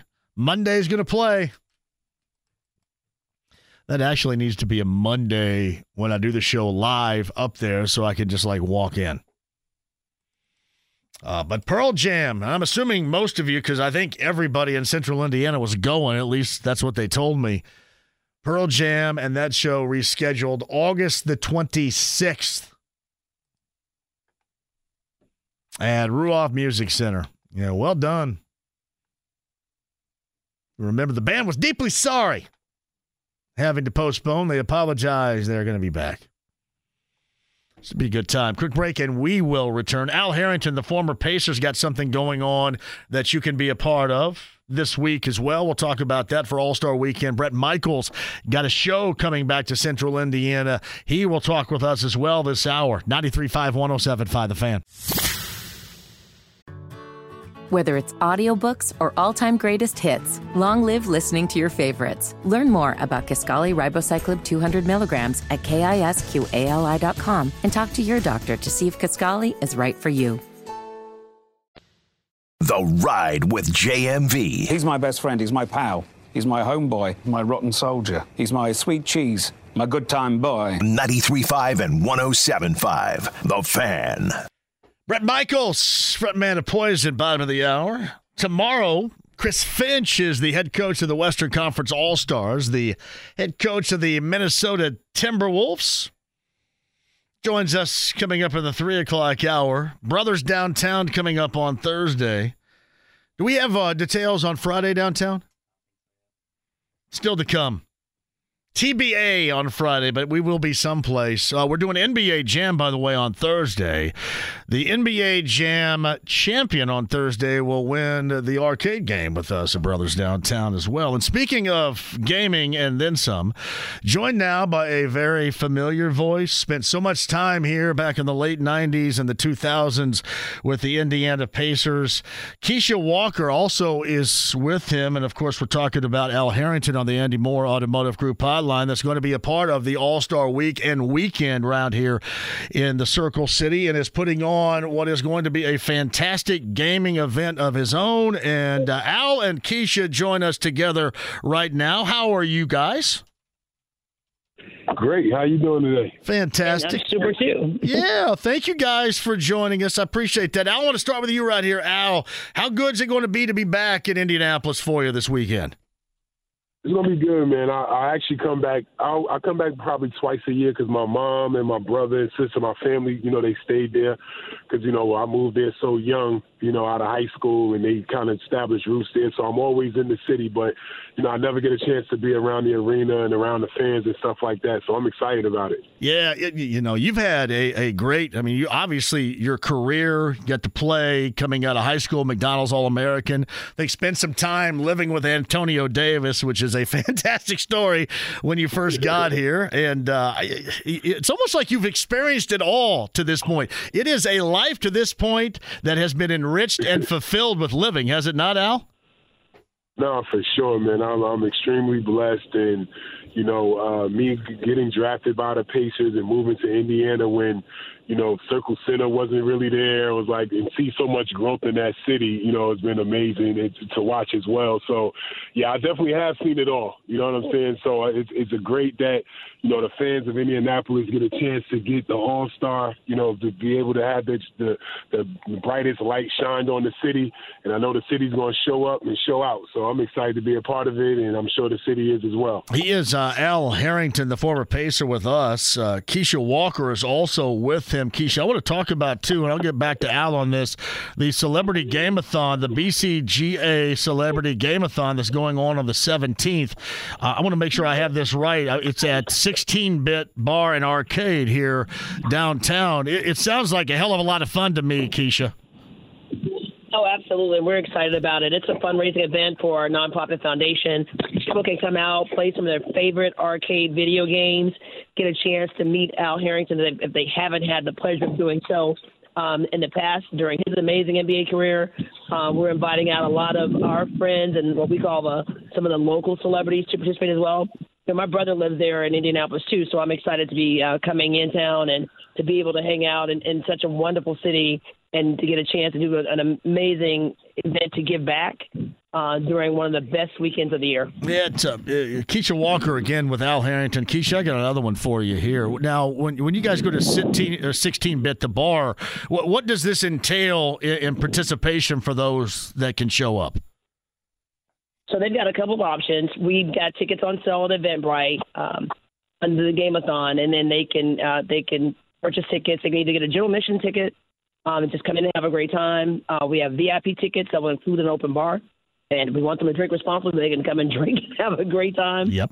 Event doors open at 4:30. We'll be there until um, eight o'clock on uh, Saturday night, so we'll give people enough time if they want to go. If they've got tickets and access to the All Star Saturday night, they'll be able to leave and go right over uh, to the arena for that. Uh, so we intentionally put it uh, before that event and then right after the HBCU Classic basketball game that's going to be taking place as well on that day. Oh, that's awesome. Eventbrite.com, you search Black Collegiate Gaming Association, and you will find that right there and what is going to be awesome on a Saturday. That's Keisha Walker along with former Pacer Al Harrington, both with us on the Andy Mohr Automotive Group hotline. Um, how much hoop do you find yourself still watching today, Al? Are you going to sit down and watch games every night, maybe every other night, still all the time? How much do you find yourself getting back to the game and just watching it? I mean, I watch it all the time, man. You know, I, I've never lost my passion for the game of basketball, so I watch all the time. Um, I don't watch as much NBA as I used to. Like I literally watch it every single night. But um, recently, I just uh, joined Jermaine O'Neal's uh, high school staff for Dynamic Prep uh, out here in Dallas, Texas or whatever. So, you know, now I'm working with the kids, practicing every day. You know, we got games. We always traveling um, for games and stuff like that. So I'm definitely around the game every day for sure. That's awesome, right there. Hey, by the way, I, I, got a friend of both of ours in here. Our good friend Amp Harris is in here right now. I know you remember yeah, Amp Harris. Yeah, hey, yeah, hey, jump, hit, hit those headphones right here. Al Al Harrington, Amp. like Amp's acting like he's never seen a microphone before right now. Al. Yeah, I know. I know. As soon as he gonna get on, he gonna he gonna call me baby Big kid. Al. What up, bro? oh, big kid, big kid. Yeah. what up, and, what a, and what a small world too, because I've also had a chance of, of, to work with Amp. Um, we've had events with Allen Iverson, Dwyane Wade, Magic Johnson Keisha! over the years.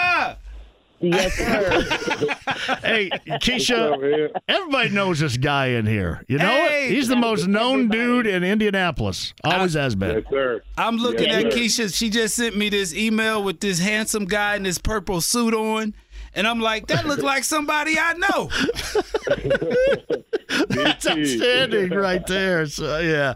It's uh, Al Harrington, Keisha Walker on the Andy Mohr Automotive Group hotline. and Harris in studio with me here on the ride with JMV. Uh, you, you, mentioned that maybe not so much NBA. Is it is it college? What, what do you find yourself kind of gravitating to basketball wise, Al, more than anything when you're watching right now? I mean, for sure it's NBA, right? I mean, it's, it's everywhere. It's on the highlights on Instagram. But definitely, I'm watching more of these kids, high school kids. You okay. know what I'm saying? Just watching these youngsters coming up, and just so I know who they are, and you know, especially now that we can compete against them, even in the summer times with the EYBL tournaments and stuff like that. So definitely watching a lot more amateur hoops. Things worked out great for you, Al. No doubt about that. Was there ever a, a thought where I don't want to say regret, that's too strong of a word.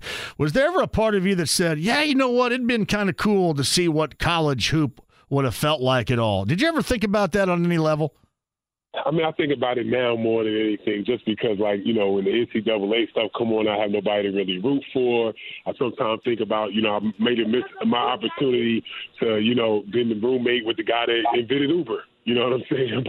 But but other than that, man, you know, I, I don't I don't regret anything, man. My past is my past. Yeah, it, it it has been it's been great for you. There's no doubt about that. But you just seem like a basketball fan at at every single level. And I'm I'm curious when you were a McDonald's All American coming out of New Jersey, how have you things since you're paying attention to to basketball high school wise? How have things changed since that point to what you see and watch so much of today with those high school athletes?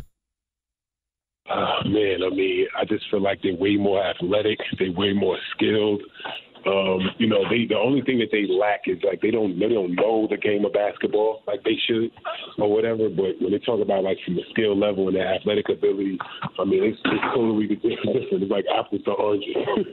These kids are really really talented. This younger generation for sure. So Al Harrington, Keisha Walker with us. Amp is still in here too. Go ahead and lob a hey, question. Hey, big kid, tell me about this event you got coming up, man. You and Keisha. That's what I want to know. I see this Celebrity Gameathon All Star 2024. Talk to me about that, man. Do I need to get my Pac-Man uh, game together? yeah, man. Listen, man. We bringing out the all the old school games, man, and want you to come out and the people to come out, come, you know, enjoy it. You know, obviously we're raising money for charity, so bring your checkbook too, Amp. You know what I'm saying? All these years you've been out there, I know you can write a nice little check for us. my checkbook. No, come out and have fun, man. It's just as long, long as you tell the people we're gonna be there, we're gonna, it's gonna be a success. So we just need you to support, man. Thank you. But I can tell you about my checkbook. It's going to do exactly what you did making a living bounce. so you might not want me to bring my checkbook, bro. You might just want me to be the voice to help get people there. So listen, so y'all got this event. Just, yeah, just bring that titanium credit card because you're right. You probably don't have a check. Oh, just see, bring that titanium now, credit card. Man, they hitting below the belt, JMV. they talking about titanium credit cards and all of that. Uh, so let me let me make sure. So I'm really looking at this and uh, the Celebrity Gameathon All Star 2004 Saturday, September. I mean February 17th, 4:30 to 7:30 p.m. And Keisha, tell me where this place is, so people in Indianapolis may not have heard of it. Oh my gosh, 16 bit arcade. It's right downtown Indianapolis. It is an awesome space. It's two levels. Two uh, two full bars, lots of arcade games. Some of the most nostalgic and popular arcade games that you that you played. If anybody knew arcade games growing up, um, they've got any and all the best games to play. It's a great venue, um, and I promise you, if you come out this Saturday between 4:30 and 7:30, you will be back again. I love the fact that we're doing something right there in downtown Indianapolis, so it's convenient to all the other amazing act- activities going around during All Star. That is uh, Keisha Walker and Al Harrington with us. The voice you hear with me in studio is Amp Harris on the Andy Mohr Automotive Group hotline. I'll get back to the event in a second, but I did want to talk with you, Al, about the Big Three. I think the last time I saw you play, you were a part of Ice Cube's Big Three. Did you enjoy that when you were playing it? Yeah, it was fun, man. It was fun to you know get back out there and compete, obviously, and you know play against you know some of the guys that I competed with, and you know I looked at it as an opportunity. Sometimes I didn't get a chance to go one on one with Amar'e Stoudemire as much as I would like, but in that environment I was able to do it. So it was a lot of fun, man. I did it for the first two years, and then I decided to stop because I didn't want to get hurt long term. But uh, it, it was definitely a great experience. Yeah, you just get you, like Ice Cube. If it's his league and he's the endorser of it, it kind of seems like automatically go. That's going to be fun as hell. I got to do that. Did we lose them? Are they still there? It sounds like that they're going right here. Hey, Amp Harris is in studio right now. We got uh, quality filler time until we get them back on here. You yeah, doing all right? Life is good, man. I'm here uh, promoting. I'm doing a thing with you know. I'm doing some stuff with the Yeah. Pacers, uh, and and giving away tickets to All Star events for this week, man. And uh, uh, tied into the Pacers and the Pacers Sports and Entertainment. So uh, we got Al back. Nah, he's still yip yapping right there. So, what I'm good. doing, man, is uh, my foundation is uh, doing a thing where I have tickets. Uh, shout out to my people over there, Rick Fuson, uh, Oh, Mel yeah. Raines, and Todd Taylor. Uh, with the Pacer Sports and Entertainment, uh, they connected with my foundation, the Amp Harris Foundation. That's great. And what we're doing is, I, I tell you what, hold that Go ahead, thought. 'cause I think we do have Alan Keisha back because you, you're not going anywhere. Put that microphone back in front of your grill right there. Come on. Uh, it's Al Harrington and Keisha Walker rejoining us right now, too. Hey, Keisha, jump on here really quick. Make sure everybody knows once again it's coming up on Saturday. Uh, it's downtown, it's arcade gaming, and for a fantastic cause. Yep, it's um, Saturday, 4:30 to 7:30 p.m. It's 16-bit arcade right in downtown Indianapolis, and they can go on Eventbrite to make donations, purchase tickets. and, if they love to buy, we've got reserved tables available, but they can go to Gameathon at Eventbrite.com and get their tickets. That's awesome. That really is. And, and Al, how often did you say you made it back to town with your still having family here? Yeah, my mom and everybody did, so I come at least uh, at least twice a year. So I'm in, I'm in town, you know, enough. Yeah, that's that's outstanding. Now, you're going to take in any of the events while you're in town this weekend besides the one that you're hosting? Yeah, I plan on going to All Star Saturday night. Um, I may go to the game. Me and Jermaine are trying to get tickets, full tickets now. So Abe, if you got a plug, hook us up. Yes. Um, Amp, did you hear that? They need tickets. Hey, hey, hey, listen, Amp's got 19 phones working here like he's Adam Schefter right now, Al. So he got 19 phones in his hand. Yeah, Amp Keisha needs a ticket too. If anybody can get us in, Mr. Indianapolis can. Amp, Al and Jermaine need? want in right now. You got to get him in. Al and Jermaine want in what? Uh, the All Star game. What? I come on, Man, Big yeah, we need floor seats, bro. They they telling us you know, you're. I ain't supposed to answer, so hook us up. And then also, last thing I want to add too, y'all, for real. Saturday is also my birthday. I'm turning 44 years old. Yeah, I knew. I was just going to ask you about that. Too. I was about Yeah. to. My Aquarius brother. Let me- yes, birthday vibes. Let me tell you this: when Al Harrington turns 44, the whole world is too damn old. Then, man, you got to be kidding me. 44? Hey, at that point, I got to stop calling him Big Kid, man. I gotta used to- change it up I used now. to call him Big Kid JMV because when he when he first got drafted, he was our little young kid, and we have to we couldn't take him to the clubs He's or nothing. big adult now. yeah, he's big and grown. big and grown adult right there. Well, happy birthday. And I'm going to tell you, I, I am putting this to Amp Harris, who gets everything done, to make sure that you and Jermaine are not disappointed in going to the All Star game, Al. Okay? I appreciate it. Thank you. And uh, And I, don't forget Keisha. Don't forget Keisha over here too. I'll be uh, the, I'll be the birthday sidekick. hey, you guys, it's fantastic to talk with you. Al, welcome back to town. Keisha, if you ever need anything from us, just don't hesitate to, to drop us a line. It's always great to talk with you guys, and can't wait to be a part of that fun event on Saturday. You guys have a great time here. All right, thank you. Thank you, Please man. join us. We look forward to it, and thanks again for today. You got it. Thank you, guys. All right, family. It's uh, Al Harrington and Keisha Walker on the Andy Mohr Automotive Group hotline, and that's Amp Harris in here. Yeah, Did you bring JMV. Common? I was looking in the hallway. All I saw was Dion. I didn't see Common or anybody out there. Where are they? we go we gonna get Common on the phone with you, man. He's got a book to promote, and you know we got a big event. Me, Common, and George Hill. Yeah, Tell us Uh, a little bit about that too. We got time to talk that up. Yeah, so we're doing an event. Uh, myself, George Hill, uh, Indianapolis Kid, and Common. We're doing an, e- an amazing event over at Newfields uh, Museum uh, on Saturday, uh, February the seventeenth, and it's going to be amazing. We got four floors. Uh, you, you one price gets you free food and free drinks. Uh, we've got. I mean, a plethora of celebrities, NBA guys, uh, actors, and musician people coming in. So, if you're 21 and over, you want something upscale, something classy, uh, go to discovernewfields.org discovernewfields.org and uh, you can see it's called an all-starry night and uh, we're we're exhibiting Van Gogh artwork. We got an ice sculpture J and V. It's going to be amazing. you know, me and Art are like this. Free food art. and drinks. I know the free food and drinks are That like is- you and y'all yeah, like that. that is, man. Uh, art, art may be secondary, but food and drinks right at the top of the list, right there. It is. So we're going to be doing that. So we, you know, if you want to looking for a nice event, All Star Weekend, come to Newfields on Saturday night. Common to be in the building. George Hill, myself, and a bunch of other people. But most importantly, man, I really wanted to stop in because I'm doing a wonderful Mm-hmm. thing with the Pacers and uh, the uh, Pacers Sports and Entertainment and the NBA. They've given me tickets uh, because you know everybody can't make it to sure. the All Star game. Here, you you know you just got done interviewing an NBA player Yeah. who doesn't have tickets. Oh, two. Uh, He and Jermaine Your O'Neal man don't have. O'Neal don't have Yeah. tickets, and so I'm fortunate enough to have relationships, man, where I talk to Rick Fuson and Mel Raines and, and Todd Taylor, and their staff is doing an amazing job to get the NBA All Star game here. So I said to them, we need to do something for some families that don't have an opportunity to go to Mhm. any of the All Star events. So what they said was, what would you like to do? I said, I would like to get tickets. They don't have to buy them. They don't have to give me their social security number. I just create a way to bless somebody to be able to go to the game. So I have free tickets to the celebrity game, Rising Stars, uh, to the All Stars practice, to the HBCU basketball game, and also to the uh, All Star Saturday. And all I'm doing is if if I'm giving them to charity organizations. So if you know someone, a church group, uh, youth groups, uh, it could be a single parent raising their kids. It could be someone elderly. Just those that are less fortunate.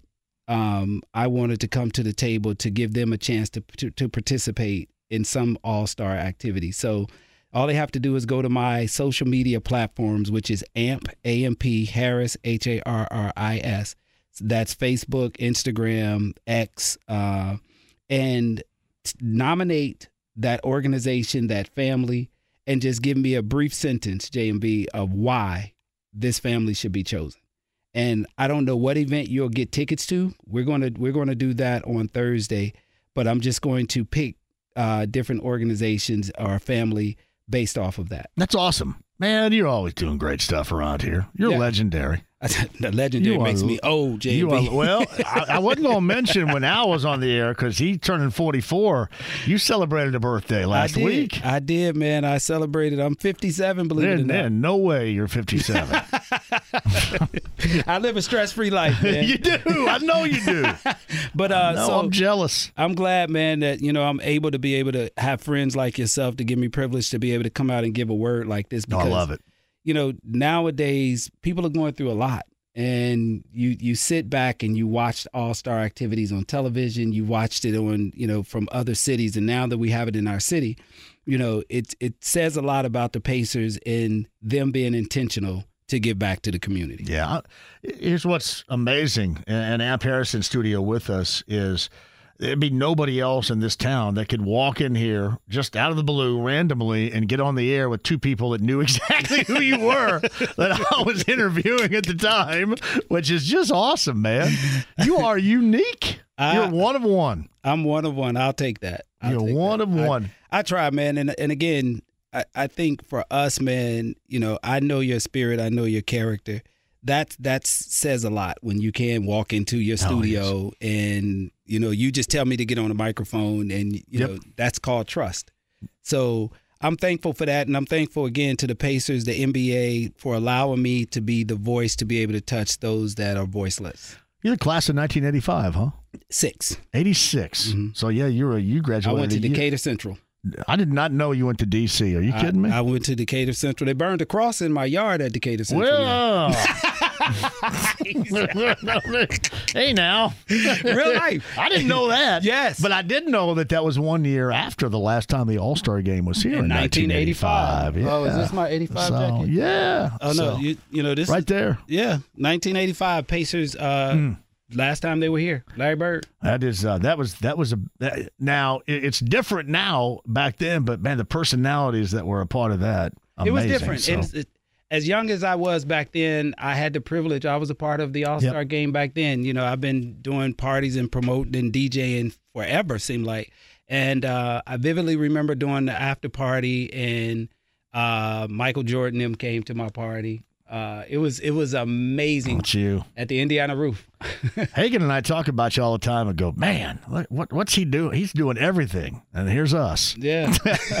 Amp Harris in there Thank too. you, You're gonna get Common on the show. I'm going to get Common. Oh, I'm yeah, man. actually when I was walking in, Dion and I was talking, so I'm texting Thanks. them down to set up interviews and stuff. Great Absolutely. conversation. Amps, great to see you, man. Always a pleasure. If you want to come back on anytime this week, you let me know. I'll be right here. Yes, indeed. Thank you, brother. Amp Harris, the legend, right there in studio with us. Bret Michaels, frontman Poison's got an event coming up too. We'll talk about that and then some. Your chance to win Bourbon and Beyond tickets before the end of the show too. Really good five o'clock hour on 93.5 and 107.5 The Fan. Whether it's audiobooks or all-time greatest hits, long live listening to your favorites. Learn more about Kisqali Ribociclib 200 milligrams at kisqali.com and talk to your doctor to see if Kisqali is right for you. The Ride with JMV. Fat, drunk, and stupid is no way to go through life, son. 93.5 and 107.5. The Fan. Chris Vance, the head coach of the Western Conference All Stars, going to join us tomorrow. The head coach of the Minnesota Timberwolves as well. It's covered on that. Bourbon and Beyond tickets coming up. Also, something big coming up this summer. So we're talking about a big weekend here and somebody that loves sports and more. The front man of Poison on the Andy Mohr Automotive Group hotline. It is Bret Michaels with us. Hey, Bret, welcome back to Indy. Thanks for the time. How are you? I am awesome, my friend. How are you doing? I'm fantastic, man. I, I'm just excited because we talked last year, and uh, you know, obviously the Parti-Gras thing went over so well. We're just going to go ahead and make it even better. This is an incredible lineup you put together. Hey, thank you so much. I again, last year I knew when I was uh, saying this is kind of what I want to do. I want to bring some friends on the road. I want to make it a celebration with Parti-Gras, the fans, the bands, the music. I'm a fan of music, so I'm like, I want to bring out people I like and I like their music. This year to be able to go out on the road, every single one of the, the, the of the musicians joining me is a friend. So you got Dee Snider, Twisted Sister. Think about this playing. He comes up and joins my band. We do three of his biggest hits. Um, and he's born on the same day of me, the Ides of March, March 15th. So we've been friends a long time. You've got Lou Gramm, who's one of my great friends now, the original voice of Foreigner playing three of his biggest hits with me. Like I said, no, no, I- I'm up there. I'm going to play guitar. I- I've become your rhythm guitarist. I said, I'm I'm dropping back, and I need to hear you sing "Hot Blooded," "Double Vision," "Cold as Ice," and just party with him on that stage. And then we got Chris Janson, truly one of my great friends. But number one country song right now, with All I Need Is You and Buy Me a Boat, we did CMT Crossroads together. Um, and he's just, he's a rockin' country guy that brings an incredible, he's like a, a combination of like Mick Jagger and country, you know, that, that energy level is, in, is incredible. And then one of the greatest ever, Don Felder of the Eagles, playing all the Eagles hits. Um, and then at the end of the night, we're all going to get on stage and just do some songs together and just make this an absolute party. It's uh, Bret Michaels who is with us on the Andy Mohr Automotive Group hotline. 2024 Parti-Gras. It is going to happen at Ruoff Music Center. Got to get your tickets for that show Friday, July the 12th. You mentioned crossover with Chris Janson, and I know that you recognize this because you're not only a great performer, but you're a historian of music. There was such a significant country to pop to rock crossover in the late 70s, early 80s. And it seems like that that has been rejuvenated and taken to an even higher level across the board with rock musicians and country musicians coming together and making music that is just universally embraced. Kind of amazing how that's happened. I agree a thousand percent. And and you know what's amazing about it?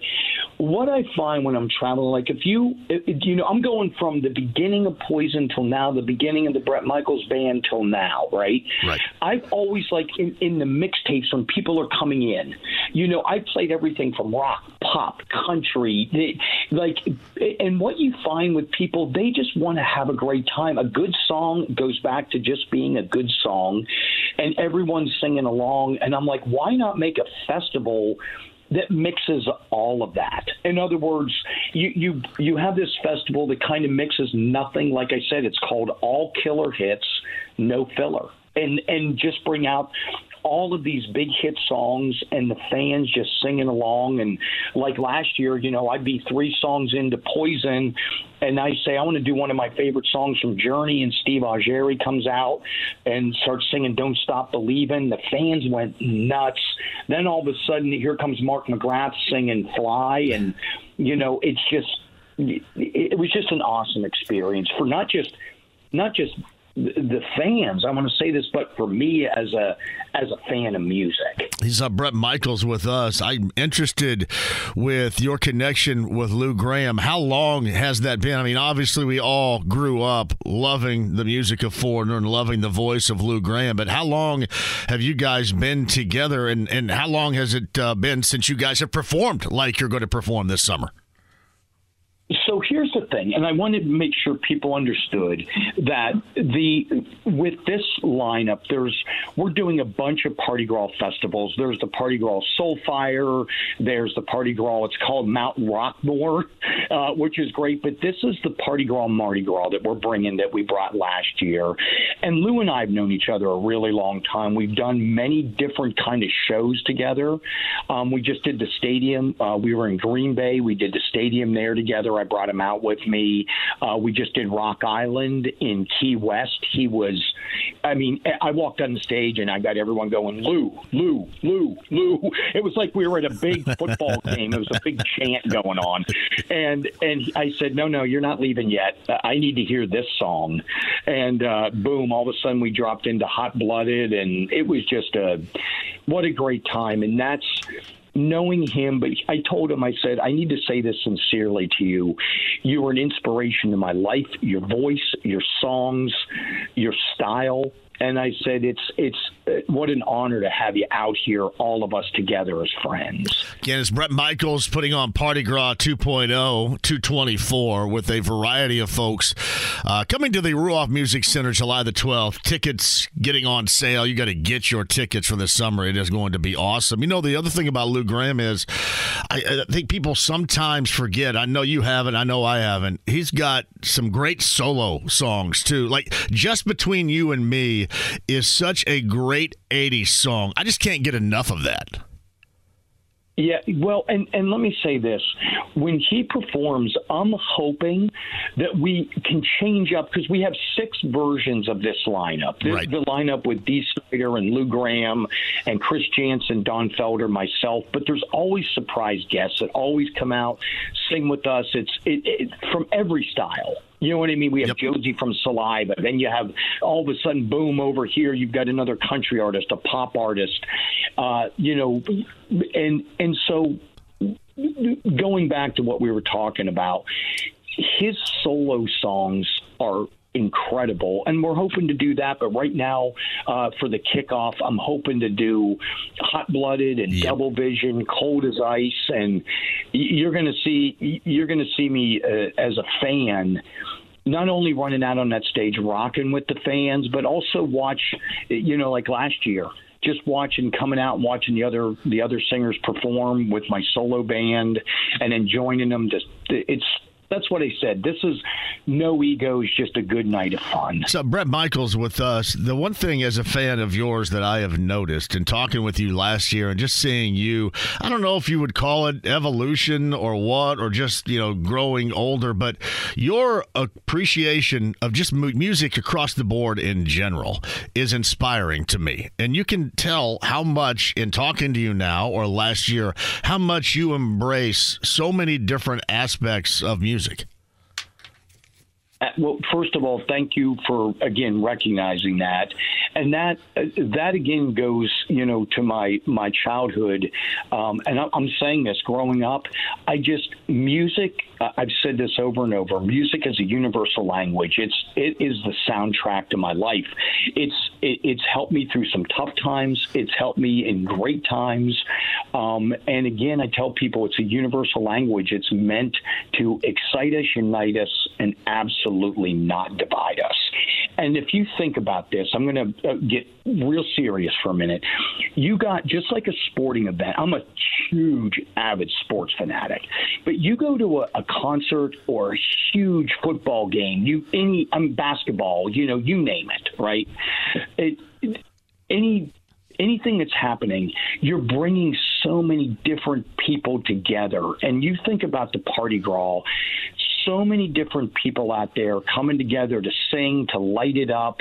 Um, again, and as a son of a veteran, uh, you know, I just take a moment to thank our veterans, our men and women, uh, for the freedoms we get in this country, and people just come together. If you if you bring them together, it's a it's a solution. I call it the solution revolution, right? Yeah.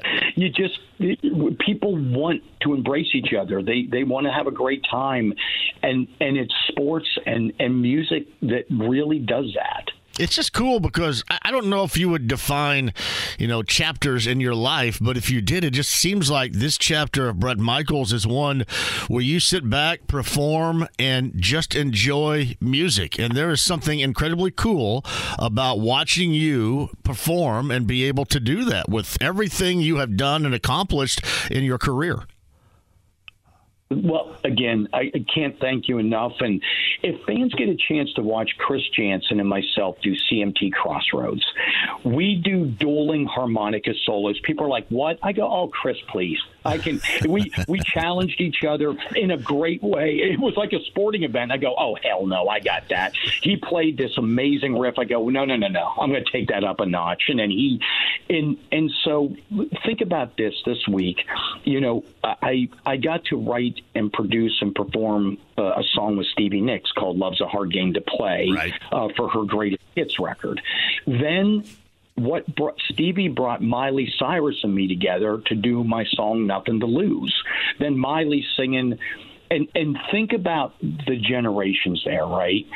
And again, I I say this with a with a lighthearted but serious tone. Music brought us together. It put us all in the same room, and and I feel grateful. It's the best way I could put it. I wish it was another word, but I feel I'm I feel grateful and thankful. I, I get to do what I love. I get to play music and meet a lot of awesome people. It's uh, Bret Michaels with us. He mentions he and Chris Janson Crossroads on CMT uh, all this week. I mean, I mean, really all week long. You can find it at various times on CMT, and it is awesome. He's going to talk about uh, uh, buying a boat and uh, having a truck to pull it, and uh, Yeti 110 with a silver bullet, ice down with a silver bullet. I mean, no, that's that is one of the. I'm telling you, that, that is one of the summer songs right there of all time. When you see me and him doing it, watch how much I can't stop smiling. I go, I go, Chris. We're singing that. I go, oh hell no! You're not getting to sing that chorus by yourself. Ah. I, I, I jump right up there, and then he goes, "All right, then I'm doing nothing but a good time." And it, it is just, it, it's a good time. And I'm telling you, fix a drink. Think about this. And his new number one song, "All I Need Is You." It's the number one song in country. That's that's uh, that's tough to do. That's a uh, there's a lot of great music and especially in the country world, those songwriters are unbelievable. And and to have a number one song, and he's a good dude. I, I, as a human being, him and his family uh, and my family, they, they're they're just it comes together and just good people. Bret, we've got some stuff going on here in Indy with the NBA All Star Weekend. I know you're a huge sports fan, and uh, you talk about music and different genres and a celebration of sports with the NBA All Star Game and that weekend, which is coming up around here, is going to be incredible. Absolutely. And here, are you ready for this? As a huge sport, first of all, congratulations. And it's just been a little while. What what was it, 85 ish? Yes. I mean, yeah, good. Well I'm, done. 1995. Yeah. Uh, don't you think I don't know? I, I I'm telling you, I love my sports. I look stuff up. I need. I'm a real time information guy. So I'm going to give you a great one. So okay. my buddy, one of my good friends, is Jay Glazer, right from Fox right. Sports. You yep. know and Jamie have been buddies, and we have a great time together. Uh, my oldest daughter is a sports broadcaster, went to Belmont and graduated, and now is on ESPN Plus. Um, and that's my oldest daughter, right? Right. But you think about this. I got to meet uh, a gentleman uh, from Rolling Loud named Adam Ho, right? And so here he's bringing these big amazing hip hop festivals, EDM, and and and then all of a sudden they get to meet Mike Tomlin's son, Mason, and he's going to open up one of my shows. And again, I said these fans in Pittsburgh are going to love you. You come on stage, you're going to open up with this beginning to my show, this like just powerful beginning that he wrote. Uh, lasts about a minute or two, and then boom, we're on stage. And that to me is what life is about. Again, I'll leave you with one thing, and I always say this I, I never fear failure. I fear not trying. That's my biggest fear. Like, in other words, of course you're going to hit and miss at things, but w- what I would fear more than any of that is just not going out and and and and trying to knock it out of the park and and trying. I just I would fear not trying. Yeah, I I, I do too. I, I would agree with you on that, and I I fear missing out on a good time. I always have. Yeah. And, and, it, and as I get older, that's even more magnified in my life. I want to try to be as hassle free as possible, which is impossible, but I want to enjoy every aspect as we mature and get older right here. It's just more important than it ever was. Hell, absolutely, and and and like I said, it's and, and I'm going to go from the at the age of six when I was diagnosed being a type one diabetic to this day, you know, doing the five and six, five and six injections a day. It's just the way I chose. I know the, the technology is incredible, um, you know, and I've got the constant glucose monitor, but I said then early in my life, I had to grow up really quickly. And I said, I'm going to find a way to enjoy it. And even if I become a weekend warrior, I love sports. I, I still race my dirt bikes with my kids. I'm pretty sure I'm not going to put anyone out of business in supercross, but I sure enjoy going out and riding. it's uh, Bret Michaels. And again, it is 2024 Parti-Gras 2.0. Chris Janson, as we mentioned, uh, and Crossroads on CMT. But getting back to the Ruoff Music Center. Tickets available for the Friday, July the 12th show up in Noblesville. It is going to be a spectacular time. It's Bret and all of his musical friends. You will not want to miss it. So get your tickets to get today. Check him out on CMT with Chris Janson with Crossroads on CMT Music as well. He's an inspiration, and uh, I'm proud to have him as a friend of this show. Bret Michaels on the Andy Mohr Automotive Group hotline. Bret, it is always a pleasure. If you get to Indy early and you want to do some radio, let me know because you're an absolute joy to talk to each and every time you appear on the show. Thank you. Hey, thank you, and can't thank you enough. And your your listeners and family, uh, we'll see you at the show, and I consider it done because we could go in there and talk. Yes, I, I, think we could go all day with all kind of good stuff. Well, I'll, I'll ask like 10 second questions, and I want you to talk for like twenty minutes. Seriously, I just want to soak it all up because you're unique, and the way that you share all aspects of it too. Um, it's just it's an absolute joy to talk to you, Bret. I appreciate you more than you know. Well, I thank you very much and right back at you and have an awesome day, my friend. You too. That's Bret Michaels right there on the Andy Mohr Automotive Group hotline, the Ruoff Music Center, Friday, July the 12th. This is going to be, as I've mentioned a little bit earlier, an absolute blast. So it's going to be Bret in the Parti-Gras, right? And he's going to be up there doing hits with Chris Janson of country, Don Felder, who was obviously with the Eagles once upon a time the incredible Dee Snider of Twisted Sister, and Lou Gramm of Foreigner, which absolutely knocks my musical socks off right there. I love it. This is going to be a time. Get your tickets. They're available. And uh, Friday, July the 12th is the time. Ruoff Music Center. Bret Michaels and the 2024 Parti-Gras. Again, he comes on every year and always is an absolute blast. Quick break. We'll come back. Do not go anywhere. It is a busy week around here. We'll reset it for you coming up on 93.5 and 107.5 The Fan. Whether it's audiobooks or all-time greatest hits, long live listening to your favorites. Learn more about Kisqali Ribociclib 200 milligrams at kisqali.com and talk to your doctor to see if Kisqali is right for you. The Ride with JMV. And the beat goes on, yeah. And the beat goes on. 93.5 and 107.5. The Fan. All right, this is Beck, Bourbon and Beyond, September down in Louisville. Dave Matthews Band, Beck, and others will headline number nine at 239 1070 right now. You can go see that. Those are valuable tickets. Bourbon and Beyond, and I'm sure my Heaven Hill folks. By the way, shout out to Brent Holverson, who is either about ready to celebrate or has celebrated his 50th birthday.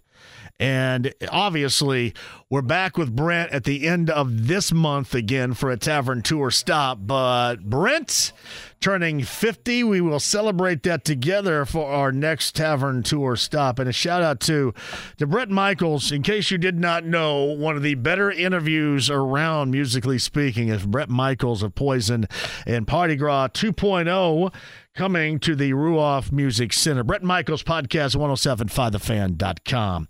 Amp Harris still in studio with us hanging out right here. Again, you've got a busy week coming up, a busy weekend starting with for NBA All Star Weekend. Yeah, man, we got a lot going on, JMV. Starting with me giving away tickets to uh, some uh, needy community centers, yep. people in the church. Uh, we're going to be again giving away free tickets to a lot of the events around all Star Weekend, Slam Dunk competition, HBCU game, practice for the All Stars, um, Saturday night events over at Gainbridge. We're going to be. Uh, so what I need people to do is simple, man. If if you know somebody that's deserving, it could be a community center, church center, youth group, um, single parent. Go to my social media, Amp Harris, whether that's uh, X, Twitter, uh, Instagram, or Facebook and just tap in with me and tell me why this group should be nominated. And on Thursday, we're going to reach back out to the winners um, and let them know. So I've got probably a total of like a hundred and some tickets nice. to give away, man. That's great. Courtesy of my people over at the Pacers and the NBA and Rick Pacer Fuson. Sports and the Rick Fuson is a great guy. Love Rick Fuson. He's retiring in June. So uh, we, he's going out with a bang. The 73rd annual NBA All Star. I'm trying game. to get him to get me on the floor, the LED floor at Lucas Oil Stadium to shoot. See, I'm, I'm trying. I'm going to go over there, JMV, and I'm gonna shoot a video and let you know. I'm coming. I'm gonna go shoot. Oh, I want to see. Well, you that. gotta get me. Let's go shoot together, and we'll see who's the better shooter. We can probably do that. I'm gonna shoot with my left hand. I'm gonna get. I'm gonna get you to Southport Fieldhouse sometime too. We All can right? do that, and then I gotta let people know on Saturday night, myself, George Hill, and uh, the multi-talented star Common. We're doing an all-star party over at Newfields. Uh, if you want more information on that, go to discovernewfields.org, and it's an amazing party. Four floors. We got NBA stars. My man Reggie Wayne and some other NFL guys are going to stop through. Uh, we got actors and music people. Got to get them on this show. You're gonna get Common on here, right? I'm gonna get Common on the phone. I, I Yep. mean, I literally just emailed him while we were talking. I appreciate you. Come So- back in whenever you want. You know that, yes, okay? indeed. I appreciate you, JMV. Amp Harris right there, the legend here. Bret Michaels, thank you. Al Harrington, thank you. Brad Spielberger and Greg Rakestraw. Western Conference All-Star coach Chris Finch leads the show tomorrow. Back with you at 3. Have a great night, James. Thanks.